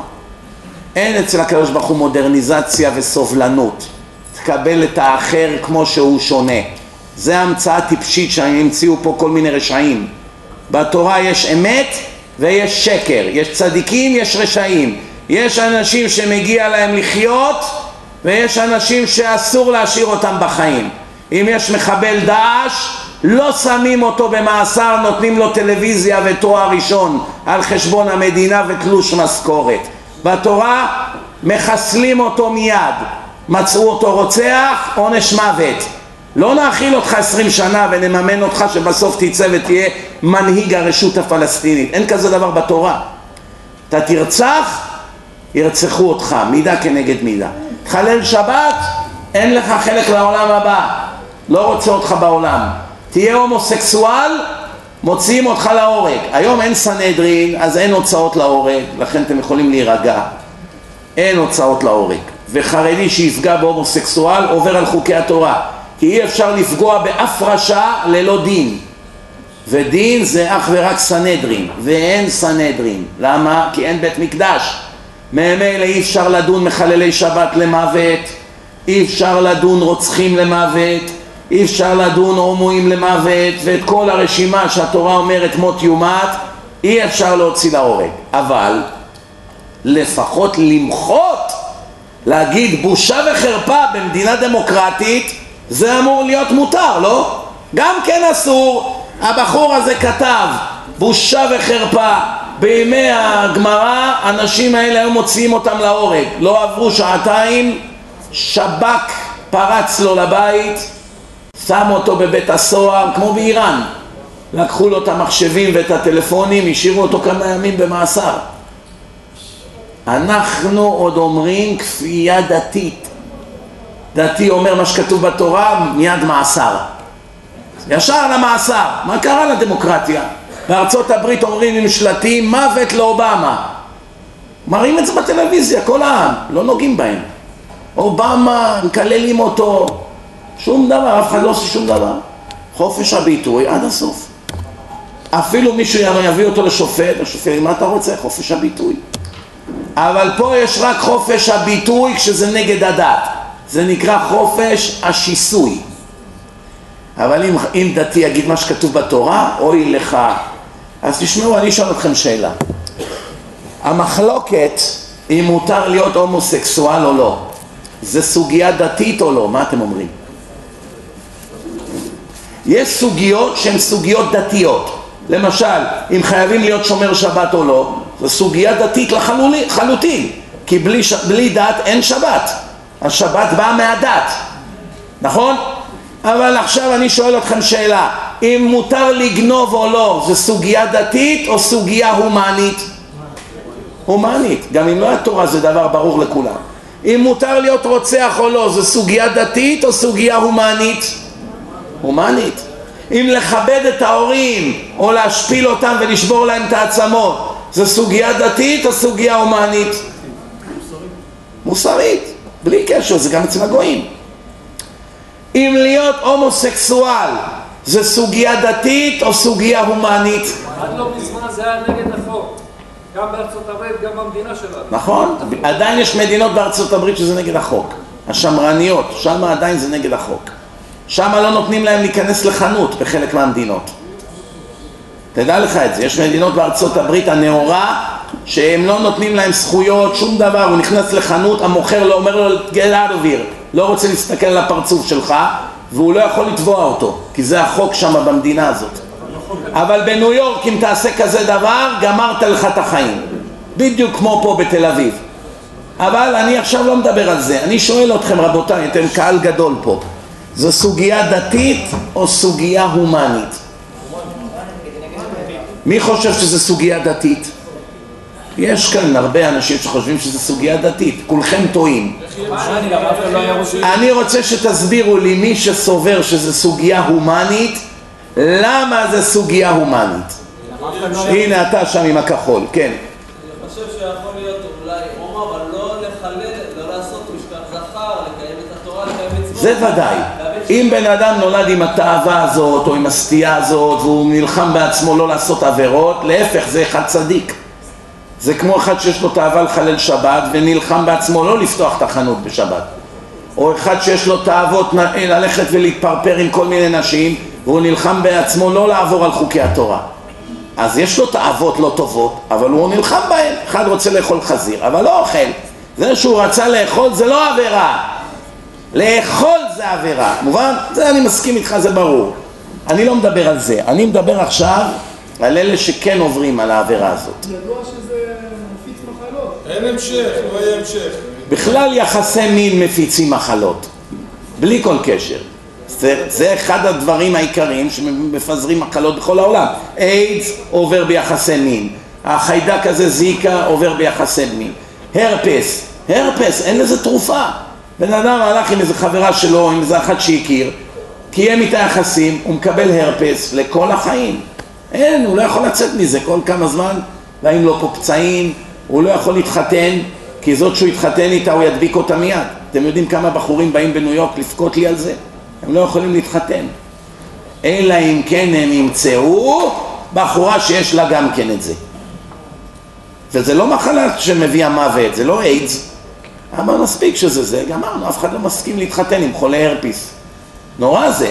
אני עלה לי רעיון, יש לי חבר שהוא רופא, אמרתי, אני אגיד להם שיפנו לרופא, שישדך ביניהם. הרופא יודע בחורים שיש להם את זה, בחורות, שיעשה ביניהם, איך אומרים, היכרויות. לפחות שיוכלו להתחתן, זקנים, מה יקרה, שערו רווקים כל החיים? טוב, אני אענה על השאלה כדי לחסוך זמן. הסוגיה הזאת אם מותר להיות הומו או לא, זה בכלל לא סוגיה דתית. כמובן שזה גם מוזכר בתורה וראיתם מה השם חושב על זה, זה ברור.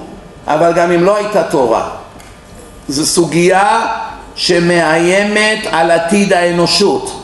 היא סוגיה טבעית. יש עולם, יש לעולם הזה בורא, יש חוקים בטבע. זה שברא את העולם, אל תקראו לו בורא עולם, אל תקראו לו הקדוש ברוך הוא, אל תקראו לו השם, לא אכפת לי. תקראו לו איך שאתם רוצים, מה אכפת לי איך. אבל מישהו ברא פה את העולם המופלא הזה, מסודר, הכל מתוכנן, הכל במידה, דבר תלוי בדבר, כבד, מוח, לב, ורידים, מערכת עצבים, עיניים, עשרה טריליון חיבורים בתוך המוח, מכוסה בעצם, עם מים באמצע, דברים שזה לא נברא מפיצוץ, זה ודאי. מישהו תכנן את הבריאה. עכשיו, אותו אחד שתכנן את הבריאה, רואים שהוא ברא שני מיליון סוגים של בעלי חיים. ומכל סוגי הבעלי חיים מבלי יוצא מן הכלל הוא ברא זכר ונקבה כולל בבני האדם שהם גם כן חצי בעלי חיים. לא מצאנו בכל הטבע זן שיש בו רק זכרים או רק נקבות. כל הטבע מושתת על המשוואה הזאת של פלוס ומינוס. זכר ונקבה ורק הם יכולים להמשיך את האנושות זכר ונקבה, נקבה ונקבה לא תמשיך את העולם, זכר וזכר לא ימשיך את העולם, העולם הוא בפני סכנת הכחדה, שזה נגד רצון הבורא, כי הבורא טרח כל כך לברוא כזה עולם, בוודאי שהוא לא רוצה שתוך שתיים שלוש דורות כולם ימותו, כי אם כולם יהיו זכרים עם זכרים ובנות עם בנות, אז תוך שני דורות העולם הזה ייגמר, כולם ימותו פה, זהו, לא יהיה ילודה יותר. אלא מה? רואים שהוא ברא את הגבר עם יכולת של גבר ואישה וזה מתאים בדיוק כמו בורג בתוך אום. הכל מתואם בפילי פלאים. הכל מתוכנן בדיוק כמו התוכנית של הבורא ושוב אני בכלל לא מדבר על דת. מדברים עכשיו בצורת אתאיסטים. כולנו אתאיסטים חס ושלום. רק מדברים עכשיו מסברה שכלית. אני לא מבין למה פלשו פה לדת זה בכלל לא סוגיה דתית. היו צריכים לדבר, רבותיי, יש לעולם הזה בורא? כן. הבורא ברא את הטבע? כן. הבורא נותן לנו חמצן? כן. נותן לנו מים, אוכל, נתן לנו זכר ונקבה שיזדווגו ויביאו ילדים לעולם. זה רצונו! איך נמרוד בו? מי אנחנו למרוד ברצון הבורא? ושוב, אני לא מדבר עכשיו על שכר ועונש ודת ורבנים, לא מדבר על זה בכלל. זה קיבוצניק אתאיסט, צריך להבין את זה מבחינה שכלית. ברגע ששיווית לזה דת, הכנסת את זה בתוך הדת, מיד כולם נלחמים נגד זה מלחמת חורמה. אם היו באים על זה כסוגיה טבעית, היו מצליחים למגר את זה. בגלל ששיוו לזה עניין דתי, הם כל כך שונאים את הדת, אה, גם זה הרבנים? גם זה הדת? עליהום עושים מצעדים כדי להכעיס.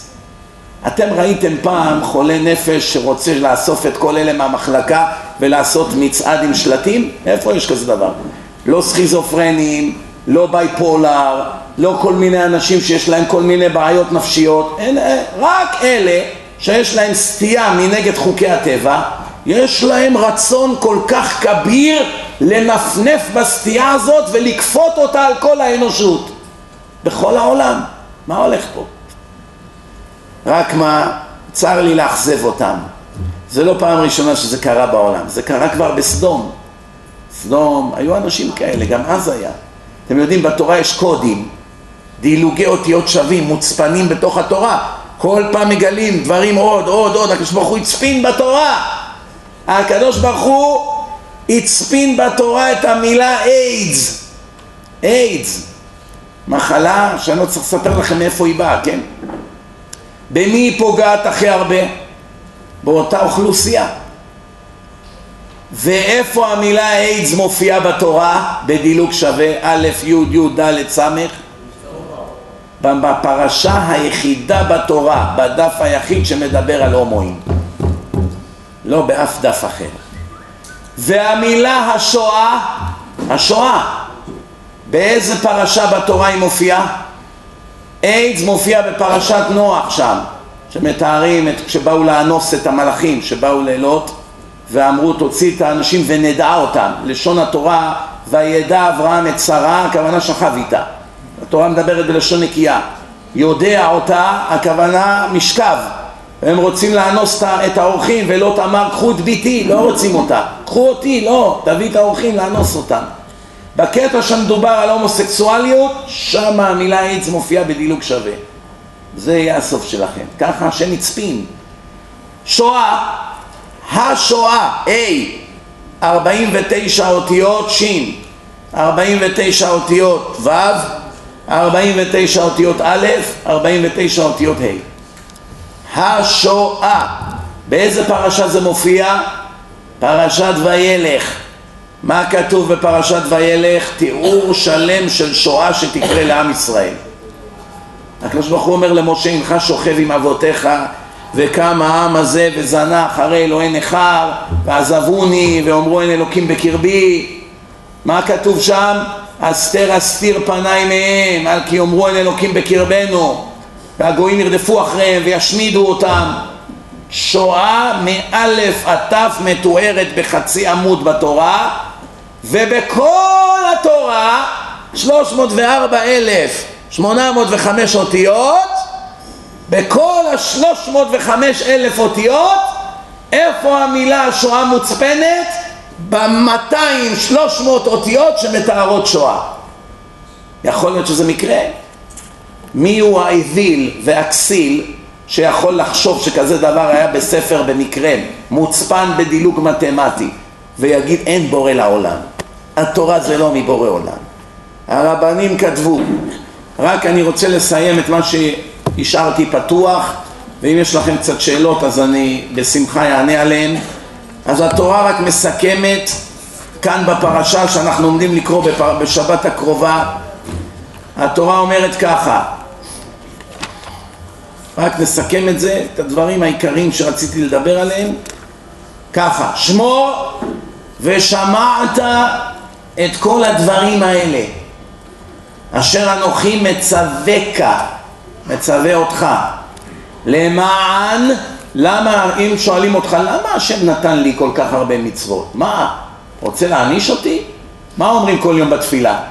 רצה הקדוש ברוך הוא לזכות ישראל לפיכך הרבה להם תורה ומצוות כמה שיש יותר מצוות יותר שכר בעולם הבא אז מה זה עונש? זה מתנה הכי גדולה, תרוויח.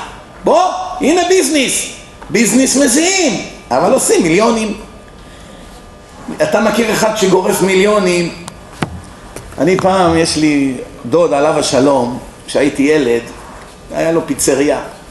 הוא נפטר לפני איזה שנתיים, שהשיעור הזה אלינו נשמתו. אברהם בן חביבה.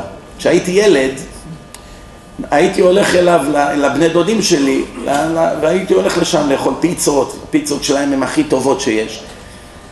אז ראיתי שהדוד שלי עובד עם הפועלים שלו, ערבים, גרדים את המגשים, עובדים, משמנים, עושים בצק, הוא מכין את הבצק, אחמד מכין בצק, מוחמד מכין בצק, והדוד אברהם מכין בצק. אחמד מגרד מגשים, מוחמד מגרד מגשים, ודוד אברהם מגרד מגשים. אז אני בתור ילד שאלתי את אבא שלי, אבא, למה הוא עובד את העבודה של הפועלים? אז הייתי ילד קטן, אני מדבר לפני 40 שנה. אבא שלי אמר, אתה יודע מה ההבדל בינו לבינם? שהם מגרדים את המגשים ורוצים להתאבד. והוא מגרד את המגשים ושורק ושר. כי כל מגש שהוא משמן זה עוד 100 דולר בכיס. הקופה מתמלאת. שיש שכר עבור המאמץ, אף אחד לא אכפת לו מהמאמץ, כי הקופה מתמלאת. מתי בן אדם שונא את העבודה שלו? שהם לא מעריכים, לא משלמים, מנצלים אותו. ברוך השם, השם לא נצלן. השם לא נצלן, השם לא שקרן. אמר לך, תראו, אני קורא לכם פסוק, לא אני אומר. שמור ושמעת את כל הדברים האלה אשר אנוכי מצווך למען יטב לך ולבניך אחריך עד עולם. לנצח. לנצח נצחים. איך אפשר שלא לבכות מהתרגשות? תגידו לי אתם.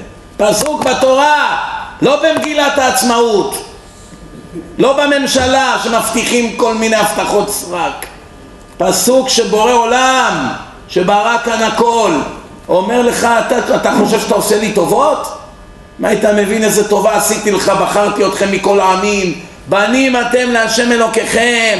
בכם בחרתי מכל העמים להיות לי לעם. לא תלכו בחוקות הגויים אשר אנוכי משלח מפניכם. כי את כל התועבות האלה עשו הגויים ועקוץ בם. ירדו לי מהעיניים. אבל אתם בנים שלי אני רוצה בטובתכם, לכן נתתי לכם משימות. אל תהיה מטומטם, כדאי לך לשמוע בקולי, גם אם לא היה עונש. יש עונשים קשים, מה אני אעשה? ככה השם עשה את העולם, שכר ועונש. אבל גם אם לא היה עונש, עצם זה שנפסיד את השכר הנצחי, יש עונש יותר גדול מזה? ומה כתוב כאן? למען יטב לך ולבניך אחריך כבוד הרב, איפה כתוב שאנחנו נחיה לנצח? זה הרבנים ממציאים. שהשכר הוא נצחי, איפה כתוב? בעולם הבא אני אקבל שכר, הנה כאן כתוב. אני אטיב לך ולבנים שלך לנצח, מה זה לנצח? עד עולם, לעולם, מה זה לעולם? זה אף פעם לא יפסיק. ובעולם הזה חיים 70-80 שנה. אז פה זה כן יפסיק, והשם לא שקרן, הוא אמר לעולם, הוא לא אמר כל חייך אם היה כתוב למען יטב לך ולבניך כל חייכם על האדמה הזאת, בסדר. אז כל עוד חיים מקבלים שכר, אוכלים, נושמים, בסדר, אבל לא ככה כתוב.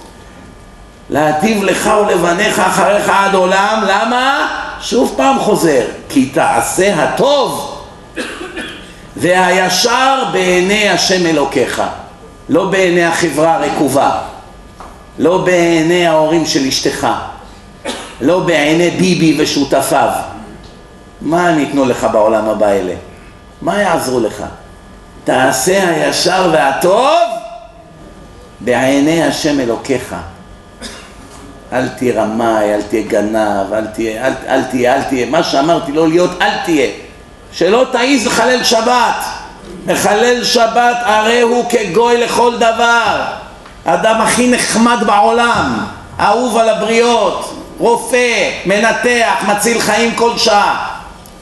נפטר, נקרט לנצח נצחים והולך למקום נוראי שאושוויץ לצערי הרב לא מתקרב אליו אפילו. ואין מקום יותר גרוע בעולם הזה מאושוויץ, זה כולם מבינים. לא מתקרב אליו, תפתחו בזוהר, הוא מתאר מה הולך שם למחללי שבת. גם לאנשים הכי נחמדים, לא רק לאנשים הזבל זבלים, החלאות, לא על אלה מדובר. מדובר על אנשים הגונים, ישרים, נחמדים, בעלי צדקה, אבא לתפארת, בעל לתפארת, איך שתרצה תגדיר אותו, ראש ממשלה, עורך דין גדול, לא יודע מה.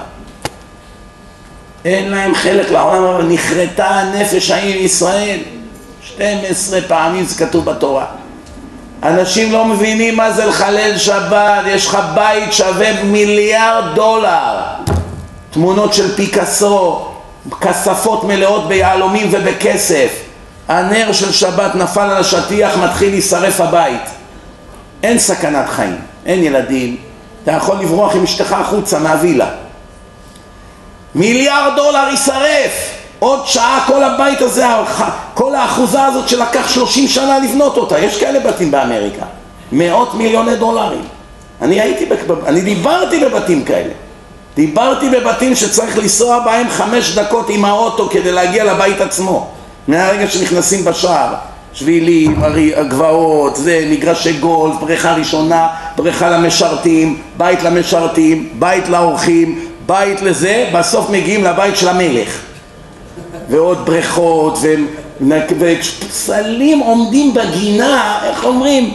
זה כבר לא במודה של הבית, שני מיליון דולר פה, שני מיליון דולר שם, כל פסל עלוב מגעיל, שני מיליון דולר, למה? יש לו איזה שם של איזה איטלקי אחד. יש את לילי ספרה, אשתו של אדמון ספרה, הנדיב הגדול, היא קנתה איזה פסל 104 מיליון דולר. אני ראיתי את התמונה של הפסל, אמרתי, ריבונו של עולם, הייתי רואה אותו בפח, לא הייתי מתכופף להרים אותו אפילו. איזה פסל מכוער, כמו פלסטלינה כזה, הדביקו עליו, 104 מיליון דולר.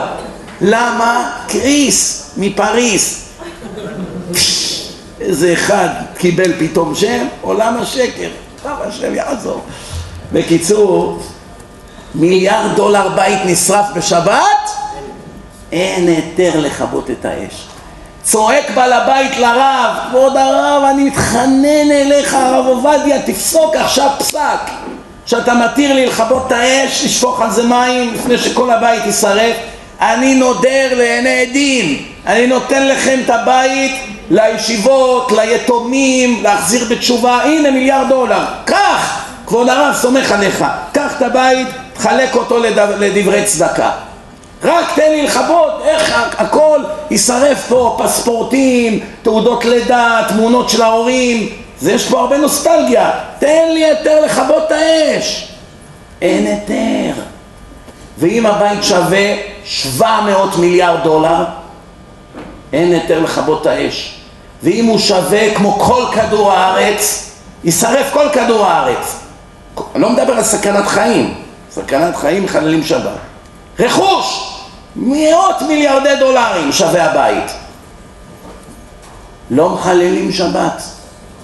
ופה אנשים בעזות פנים וחוצפה וכזו כפיות טובה יורדים בשבת למכונית, מוזיקה, נוסע לים, כל לחיצה על הגז כרת לנצח נצחים הוא ואשתו והבן שלו והם פותחים את הדלת והאור נדלק ועוד לוחצים על הטט ומעבירים שירים.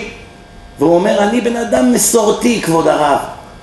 מה מסורתי? מסור. כל יום חתך מצווה אחרת עד שלא נשאר ממנו כלום. אם אתם לא מאמינים לי אני אראה לכם לפחות 500 אימיילים של גויים מהעולם שמתחננים אליי, תגיד לי, אני רוצה לשמור שבת. שמעו שאני אומר, גויים אסור להם לשמור שבת, זה מתנה לעם ישראל.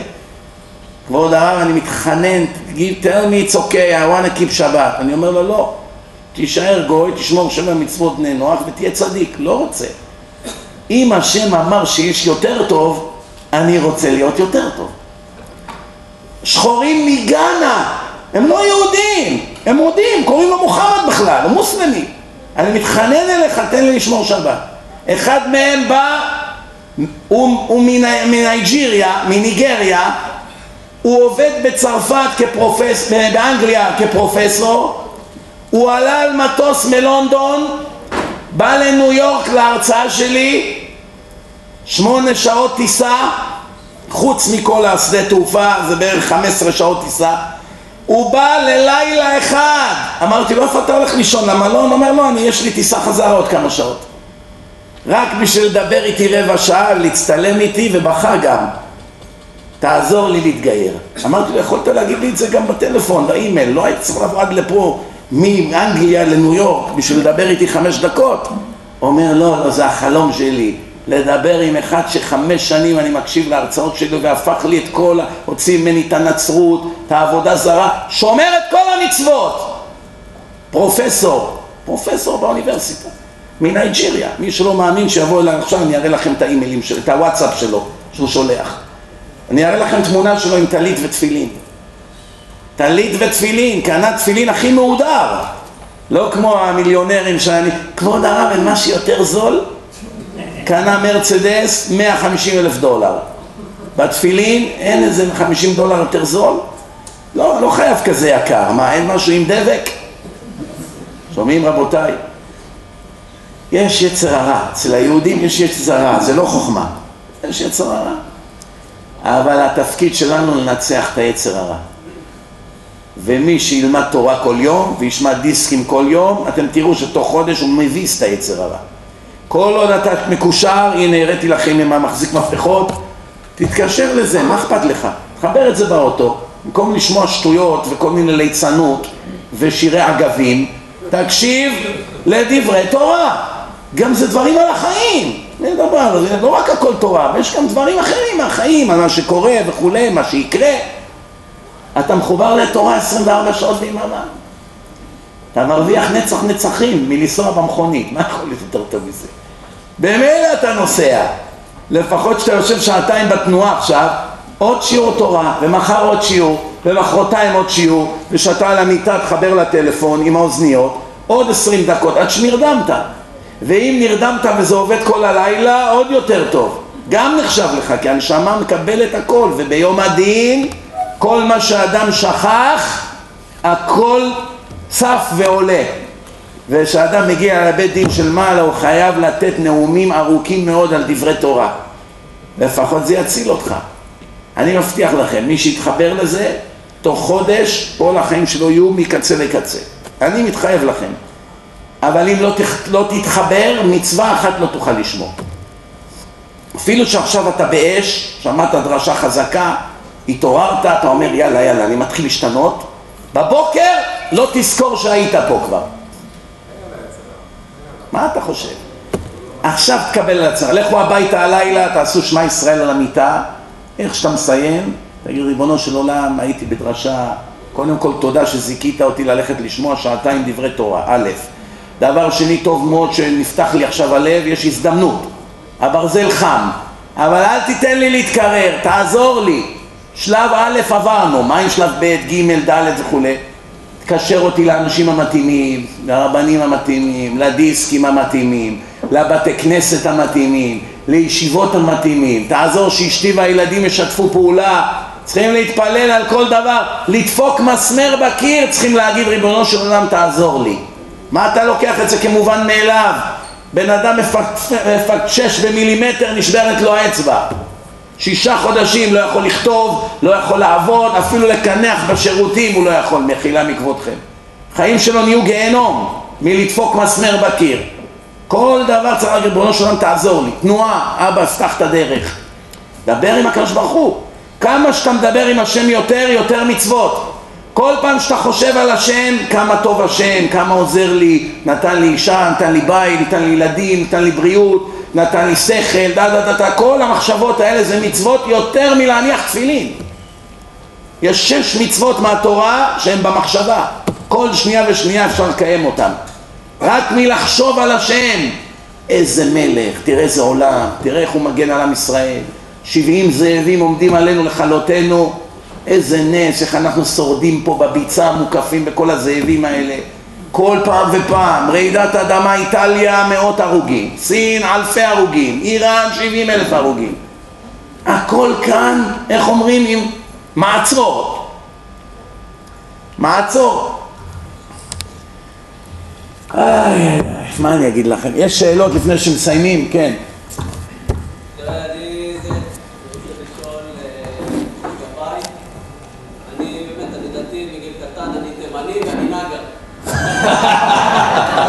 אתה לא בן של התליין? שלא נסתבך איתך בטעות. נו.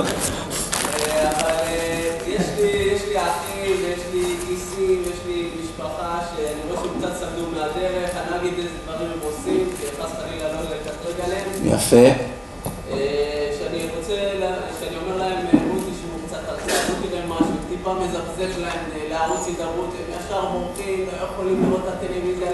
כלום, אומרים, תעזוב אותי אתה בשטויות האלה. מה אני יכול לעשות כדי טיפה לקרב אותם? אני אגיד לך, אני דע- דעתי היא להתחיל להיכנס לוויכוחים עם חילונים, קרובים, אחים, הורים וכולי, לא כדאי. מה שכן כדאי, להתחנן אליהם להקשיב לדיסק תורה ומדע. יש סרט, או תכלית החיים או תורה ומדע, שניהם חזקים מאוד. להגיד להורים או לאחים, אתה יודע מה, אני לא מדבר איתך יותר בענייני דת. רק דבר אחד אני מתחנן אליך, את הסרט הזה רק תש- בשבילי תראה, זהו. רק את זה תראה. אתה תראה איזה שינוי זה עושה להם בחיים. היום כשהיינו בירושלים, הבת דודה שלי אמרה, היא אומרת לי, אתה יודע, הסרט שלך תכלית החיים, כמה בחורים שירדו מהדת, חזרו חזרה לדת בגלל הסרט הזה? זה עורר אותם חזרה לשמור מצוות. התחילו להיות מחללי שבת כבר. היא אמרה, רק ממה שהם מכירים, זה עשרות, עשרות. הבת שלה אמרה, כל המדרשייה שלנו, כל הבנות שהתקלקלו, כולם חזרו בתשובה. לא כולם, אבל הרוב. רק מהסרט הזה לבד. אז אם על דתיים לשעבר, שזה יותר קשה לקרב אותם, זה עובד, אז תאמין לי, עובד על כאלה שבחיים לא למדו כלום. רק זה הדרך. כך, רק אני מתחנן, אני אשלם לך על הזמן שלך. שווה לך מהמעשר להגיד לאחיך, הנה שלוש שעות שב תראה, אני משלם לך עליהם. כן. כן?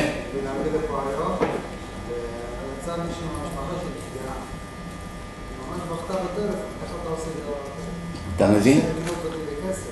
כן. אז מה? כן, לקנות אותם. כל העולם קונים את, כולם קונים את כולם בכסף. בוסים קונים פועלים בכסף, פועלים קונים, קונים את הילדים בכסף, קונים נשים בכסף, הכל זה כסף היום, זה לא בושה, זה העולם. איך יש ממשלה? בכסף. בלי לתת לחרדים כסף לישיבות, הייתה ממשלה לביבי? לא. למה ביבי בשלטון? נתן כסף, זהו, זה, זה העולם. ככה השם עשה, כסף, by the way, זה נקרא ממון, זה, קוראים לזה ביהדות דמים. דמים, זה חיים ומוות, זה לא צחוק. צריכים לדעת איך להשתמש בכסף. עוד שאלות, כן. היה לי ויכוח עם מישהו מהקהילה של הכבישים העבריים, כן. שהוא אמר, הוא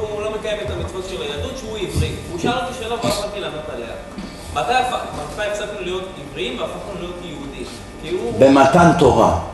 אברהם אבינו, כתוב עליו אברהם העברי, שהוא היה מעבר אחד של התורה, וכל העולם היה מן העבר השני עובד אלילים. ביום שקיבלנו תורה התחילה היהדות, באופן רשמי. האבות, היה להם דין של בני נוח.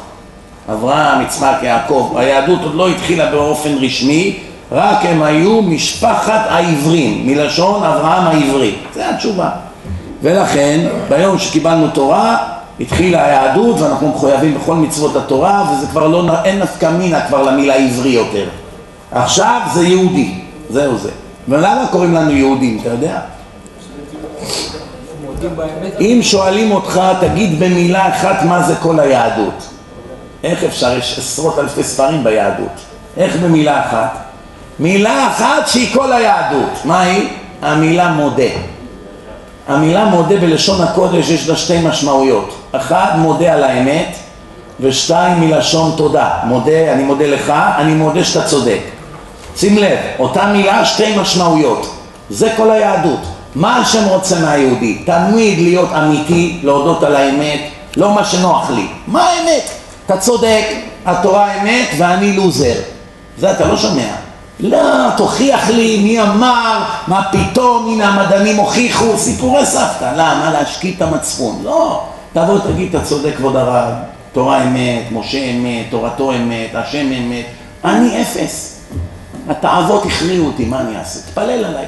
אולי אני אצא מהחושך, אני אצא מהסם הזה שנקרא חילוניות. זה אדם אמיתי לפחות. לא שומע מצוות, אבל איש, איש אמת, לפחות אומר את האמת. או שבן אדם אומר לך, תשמע, אל תעשה איתי ביזנס, אני לא אדם ישר, כואב לי עליך, לך. עזוב, תמצא מישהו ישר. לא נעים לי ממך, אמר לי את זה פעם מישהו. שמע, יש לי יצרה בכסף, לא כדאי לך להתעסק איתי. אני כבר אתעסק עם הגויים, אני כבר אותם מתכנן. לא נעים לי ממך, עכשיו אני פתאום היצרה יקפוץ אותי, מה אני עכשיו אתחיל עם רבנים וזה, עזוב, לא רוצה. אבל אמרתי, לפחות אתה איש אמת. מודה על האמת ומודה מלשון תודה. כל דבר תודה, תודה, תודה, זה כל התפילות, כל... הכל תודה, שבח, שבח, שירות ותשבחות. שים לב כמה זה חשוב לא להיות כפוי טובה. רוב האנשים הם כפויי טובה, לא מעריכים כלום. כמה הבני אדם מעריכים שהאישה מבשלת להם ומאכילה אותם ומכבסת ומאכילה את הילדים ומלבישה אותם והולכת לקניות והולכת לבנק כמה פעמים בעל אומר לאשתו ביום תודה על כל מה שהיא עושה? כלום. פעם בשנה, יום האהבה. קונה לה פרחים או איזה טבעת, יאללה, יצא לי ידי חובה. אתה יודע, יש אנשים אומרים, למה אתם הדתיים לא חוגגים את יום האם? מה התשובה? אצלנו כל דקה בחיים זה יום האם. כל שנייה צריכים להודות לאמא, מה, צריכים פעם בשנה שיהיה יום לזה? יום האם, יום האב.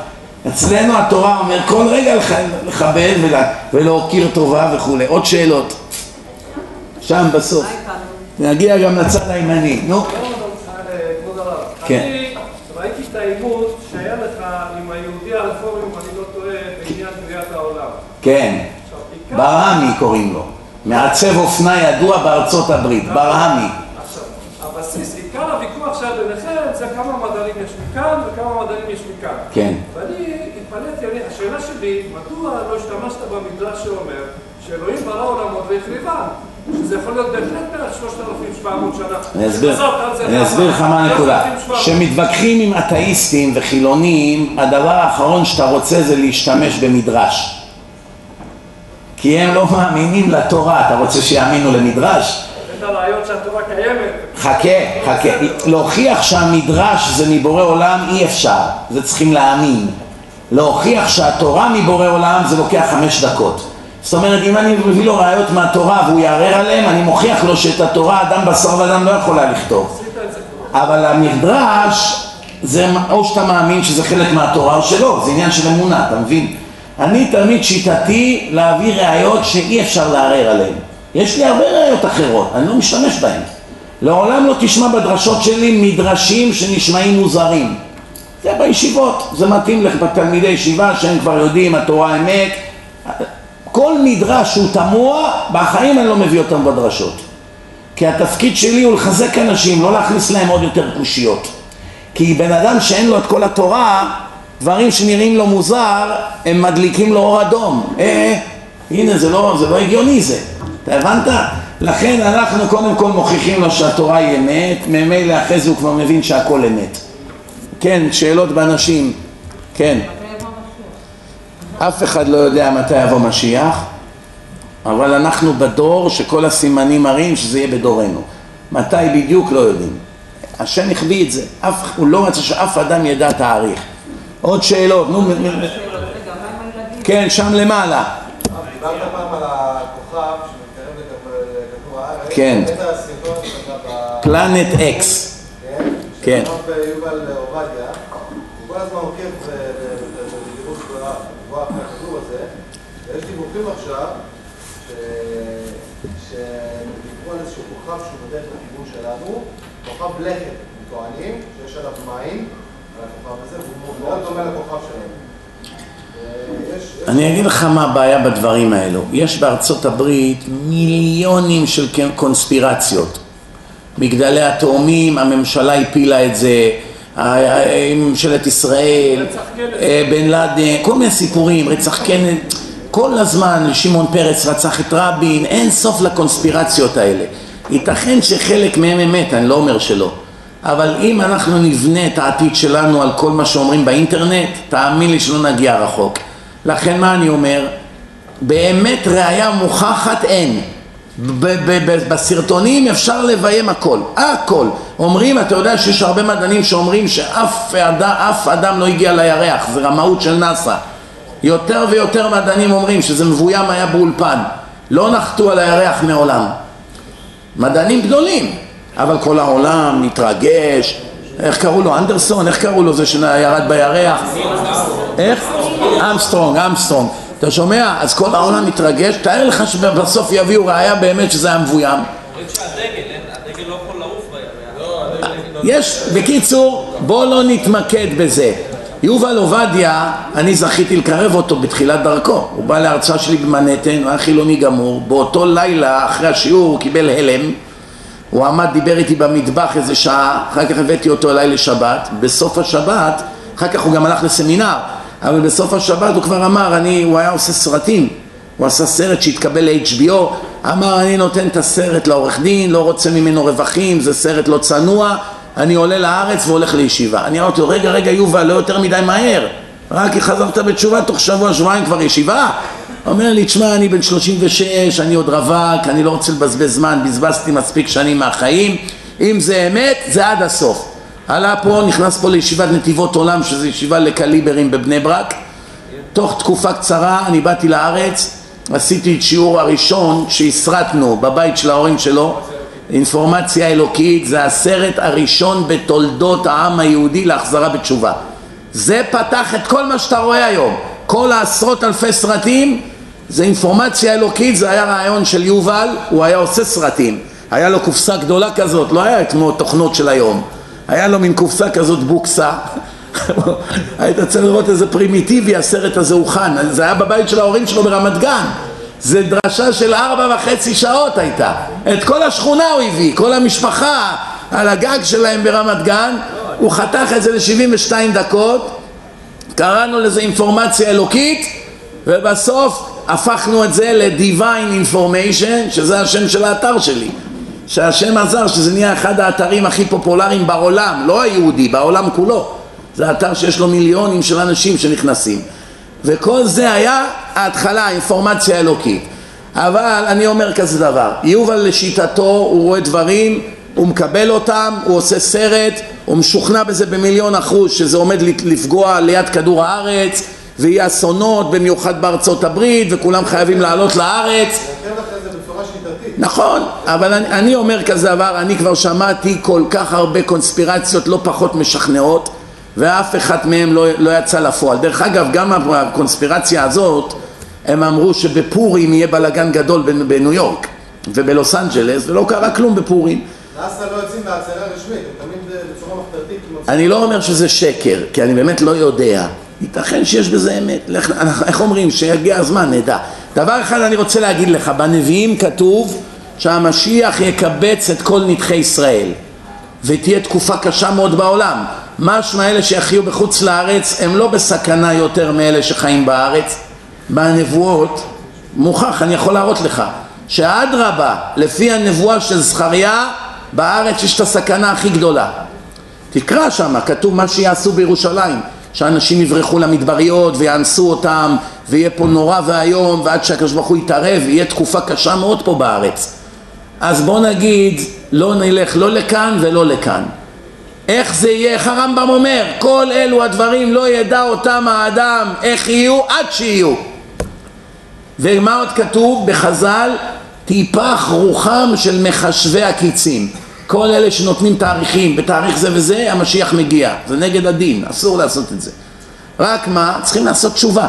אני אומר לך אני מבטיח לך דבר אחד מה, שיחל... מה שיקבע אם נשרוד או לא זה לא איפה נהיה זה איך נהיה תזכור תחיה ביפן תהיה באירופה, תהיה בארצות הברית, תהיה בישראל, זה לא קריטי. מה שכן קריטי, תהיה שומר שבת, תהיה עמל בתורה, תהיה איש ישר, תהיה נקי כפיים, תהיה כל הדברים שהתורה מחייבת, זה חשוב.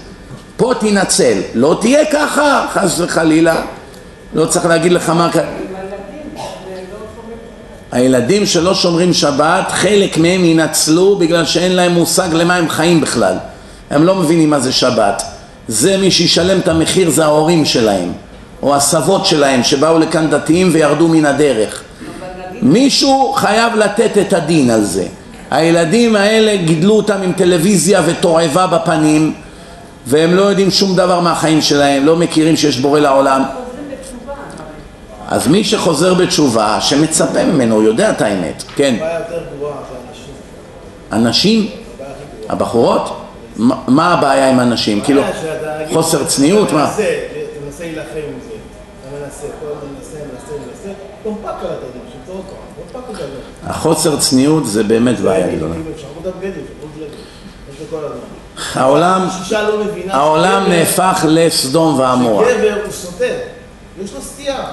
גמוני שגבר שנה, וקשה כל הזמן אתה לא במחור, וכל הדברים קוראים לו רושמים איך נעשה תשובה? הדרך היחידה, הדרך היחידה, אתה צודק, הדרך היחידה לשמור על העיניים באמת בדור הזה זה להיות מקושר עמוק וחזק לתורה. מי שמקושר חזק לתורה יש לו את כוחות הנפש, מי שלא נכשל בראיות אסורות. לא, מי שמקושר חזק לתורה, או הקדושה של התורה מצילה אותו מהתאווה הזאת. אני אספר לך סיפור קצר. יש איזה בחור שהיה מאמן כושר, היה, אתה יודע, נראה כמו מר עולם. הוא בא לישיבה אצלנו באמריקה במונסי, בחור מאוד נאה ושרירי כולו, הוא התחיל ללמוד בעמל וממש נהיה מכור לתורה. אחרי כמה זמן הוא הכיר איזו בחורה מאוד יפה והוא התחתן איתה ויום אחד הם באו אליי לשבת ואני רואה שאשתו לא, לא שמחה, פרצוף עצוב ואני רואה שהיא רוצה לדבר איתי היא ניצלה את ההזדמנות שהוא הלך, הוא לא היה בחדר והיא אמרתי לה, יש, כן, מה הבעיה וזה, אז היא, היא אמרה לי, אתה יכול לדבר עם בעלי? מה הבעיה? בעלת צדיק גמור, כל היום לומד תורה, 18 שעות ביום. היא אומרת לי, אני לא יודעת, אולי הוא לא אוהב אותי יותר, אני לא יודעת מה הסיפור. מה קרה? הוא לא נוגע בי. הפסיק לגעת בי, לא מקיים איתה יחסים, שום דבר, חוזרת מהמקווה, לא. הוא בספרים וזהו. אמרתי לה, מה, הוא, הוא מדבר איתך לא יפה, משהו? לא, לא, הוא פשוט בעולם שלו. כאילו, אתה יודע, אני ואנחנו חיים, אבל הוא בספרים, בתורה. אז אני באתי אליו, אמרתי לו, מה קורה איתך? מה חסר לאשתך וזה, למה? אומר, אמרתי לו, אתה לא אוהב אותה? טעית בשידוך? לא, מה פתאום, אישה צדקת. עזוב צדקת, יפה בעיניך או לא? כן, בטח. הכל בסדר, היא לא מגעילה אותך, לא עשתה את זה, מה? לא. אז למה אתה לא, אתה, אתה לא יהיה לך יחסים איתה? מה ענה לי? אומר לי, מה אני אעשה? מרוב שאני עמוק בתורה, אין לי יצר הרע לזה יותר. הרג לי את היצר. וזה בן אדם רציני, הוא רק בתורה, לא בטלוויזיה, לא ברחובות, רק בתורה. אין לו יצר להיות עם אשתו חודש, חודשיים, שלום, אישה יפה, לא תגיד עכשיו. תראה כמה הכוח של התורה להרוג את היצר הזה. אמרתי לו, אין ברירה, אתה חייב להוריד את הווליום של התורה, אין מה, אתה בן אדם, אתה לא מלאך. ברוך השם, היום הם זוגיונים, ברוך השם. כן. כדאי להתלבש בשיטה של הדתיים לפי כל מקום ומקום, כי זה מגן עליך מעבירות. אני אתן לך ראייה. אני אתן לך ראייה. בן אדם שלבוש ג'ינסים חורים, חולצות אופנתיות, כיפה סגולה, נכון? ברחוב זה מונע ממנו להיות רדאר? לא מונע ממנו. אבל בן אדם לבוש ציציות בחוץ, שחור לבן, כובע, לא נעים לו. חילול השם, בושה. לא שהוא לא רוצה להסתכל, תאוות יש לכולם. אומר איך אני אסתכל כולי ככה, נראה ככה, וזה. זה שמירה. לא סתם עשו את הלבוש הזה, זה לא, ללבוש עצמו מפני עצמו אין שום משמעות. נכון, מי שלא בדרגה הזאת הוא לא יכול לקפוץ לדרגה הזאת בחודש חודשיים. זה בדרך כלל בני הישיבות, הוא לומד תקופה בישיבה. מי שלא ברמה הזאת זה מגוחך אם הוא פתאום ישים כובע ומתלבש עכשיו כמו אה, עוד מעט ילבש גם את הגלימה של הרב עובדיה. אני אומר ככה, תשמע כדאי להתלבש אלגנט בלי כל קשר כי זה יותר מכובד יותר מכובד. גם תשים לב, אם אתה בא לרעיון עבודה עם ג'ינסים חורים, עגילים, כל מיני דבר, קרעים וכל מיני קשקושים על החולצה, אף אחד לא ייקח אותך ברצינות. תבוא חולצה אפילו תכלת, חולצה אלגנטית, איזה ג'קט, לא חייב שחור. אה, מכנס אלגנט, נעליים אלגנטיות, בלי קשר לדת. ישר הסיכוי שלך עלה ב-80% לקבל את העבודה. כי אפילו הגויים מבינים, זה בן אדם מכובד וזה מהרחוב, הבנת? אז זה כבר טוב, כי זה כבר יותר קידוש השם, יותר מכובד, אתה מתלבש יותר אלגנטי, זה בלי קשר לדת. עכשיו אם בן אדם מתחיל להתחזק בתורה, כדאי לו גם שיהיה לו כיפה שחורה, כמקובל בעולם החרדי, ואם אפשר להתלבש רק לבן, עוד יותר טוב, במיוחד בשבת. איך אומרים? עם הזמן להתקדם. לא כדאי להיות עשרים שנה ועדיין ג'ינסים חורים. זה לא מכובד, בואנה עשרים שנה אתה בן של הקדוש ברוך הוא, עדיין אתה מתלבש כמו האיפים בוויליג' לא אתה, אני יודע. לא, אני במקרה מכיר אותו כבר איזה ארבעים שנה כמעט. כן, הנה.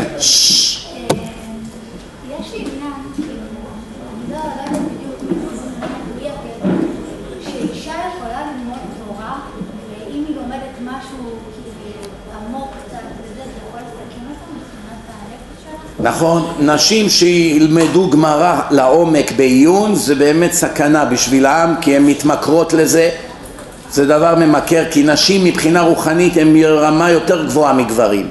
ואישה שתתחיל להיכנס לגמרות ובמיוחד אם היא פיקחית וחכמה היא לא תוכל יותר לתפקד כאישה, לא כאימא, לא ככלום. היא לא תוכל.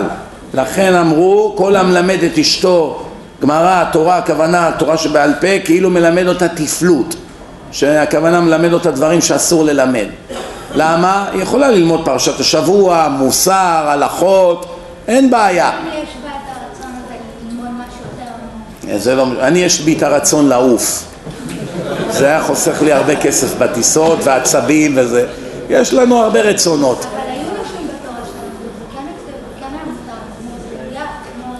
אני אתן לך דוגמה. יש אחת שלמדה, קראו לה ברוריה. אשתו של רבי מאיר. היא הייתה ברמה של התנאים, מתווכחת איתם. את יודעת מה היה הסוף שלה? מה היה הסוף שלה, את יודעת? למה היא התאבדה, את יודעת?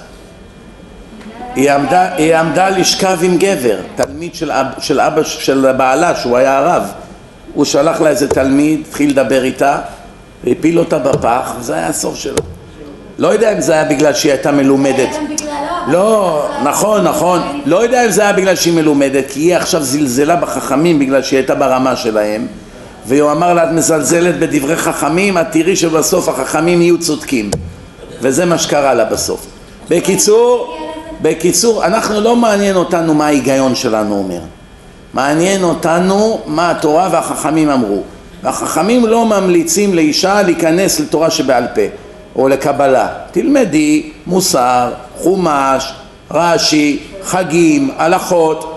תאמיני לי, יש מספיק לשנים רבות מה ללמוד. וגם כן זה מעניין מאוד.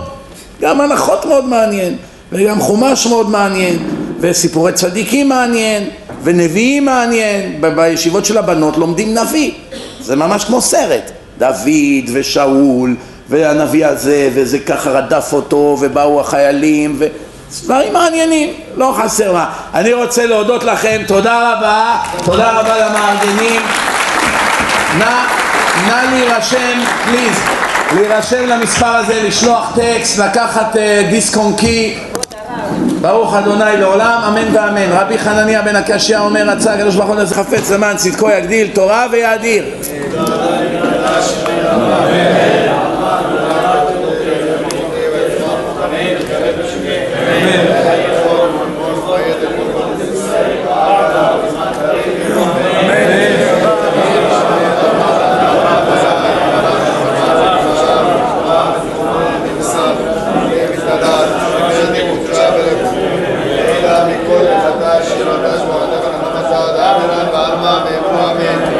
עם ישראל ועל הפרן ועל תלמידיון ועל כל תלמידי תלמידיון והזקין והידע כשנשתה עתיד ואתה תפתח ואתה יהיה אדם ולא לכל מנה וחסדה ורחמים וכבודה ורעה שמיעה והרע ואיפה אמן יש לך רבה משמיעה ושמחה ושמחה ופורה וגאולה ושמחה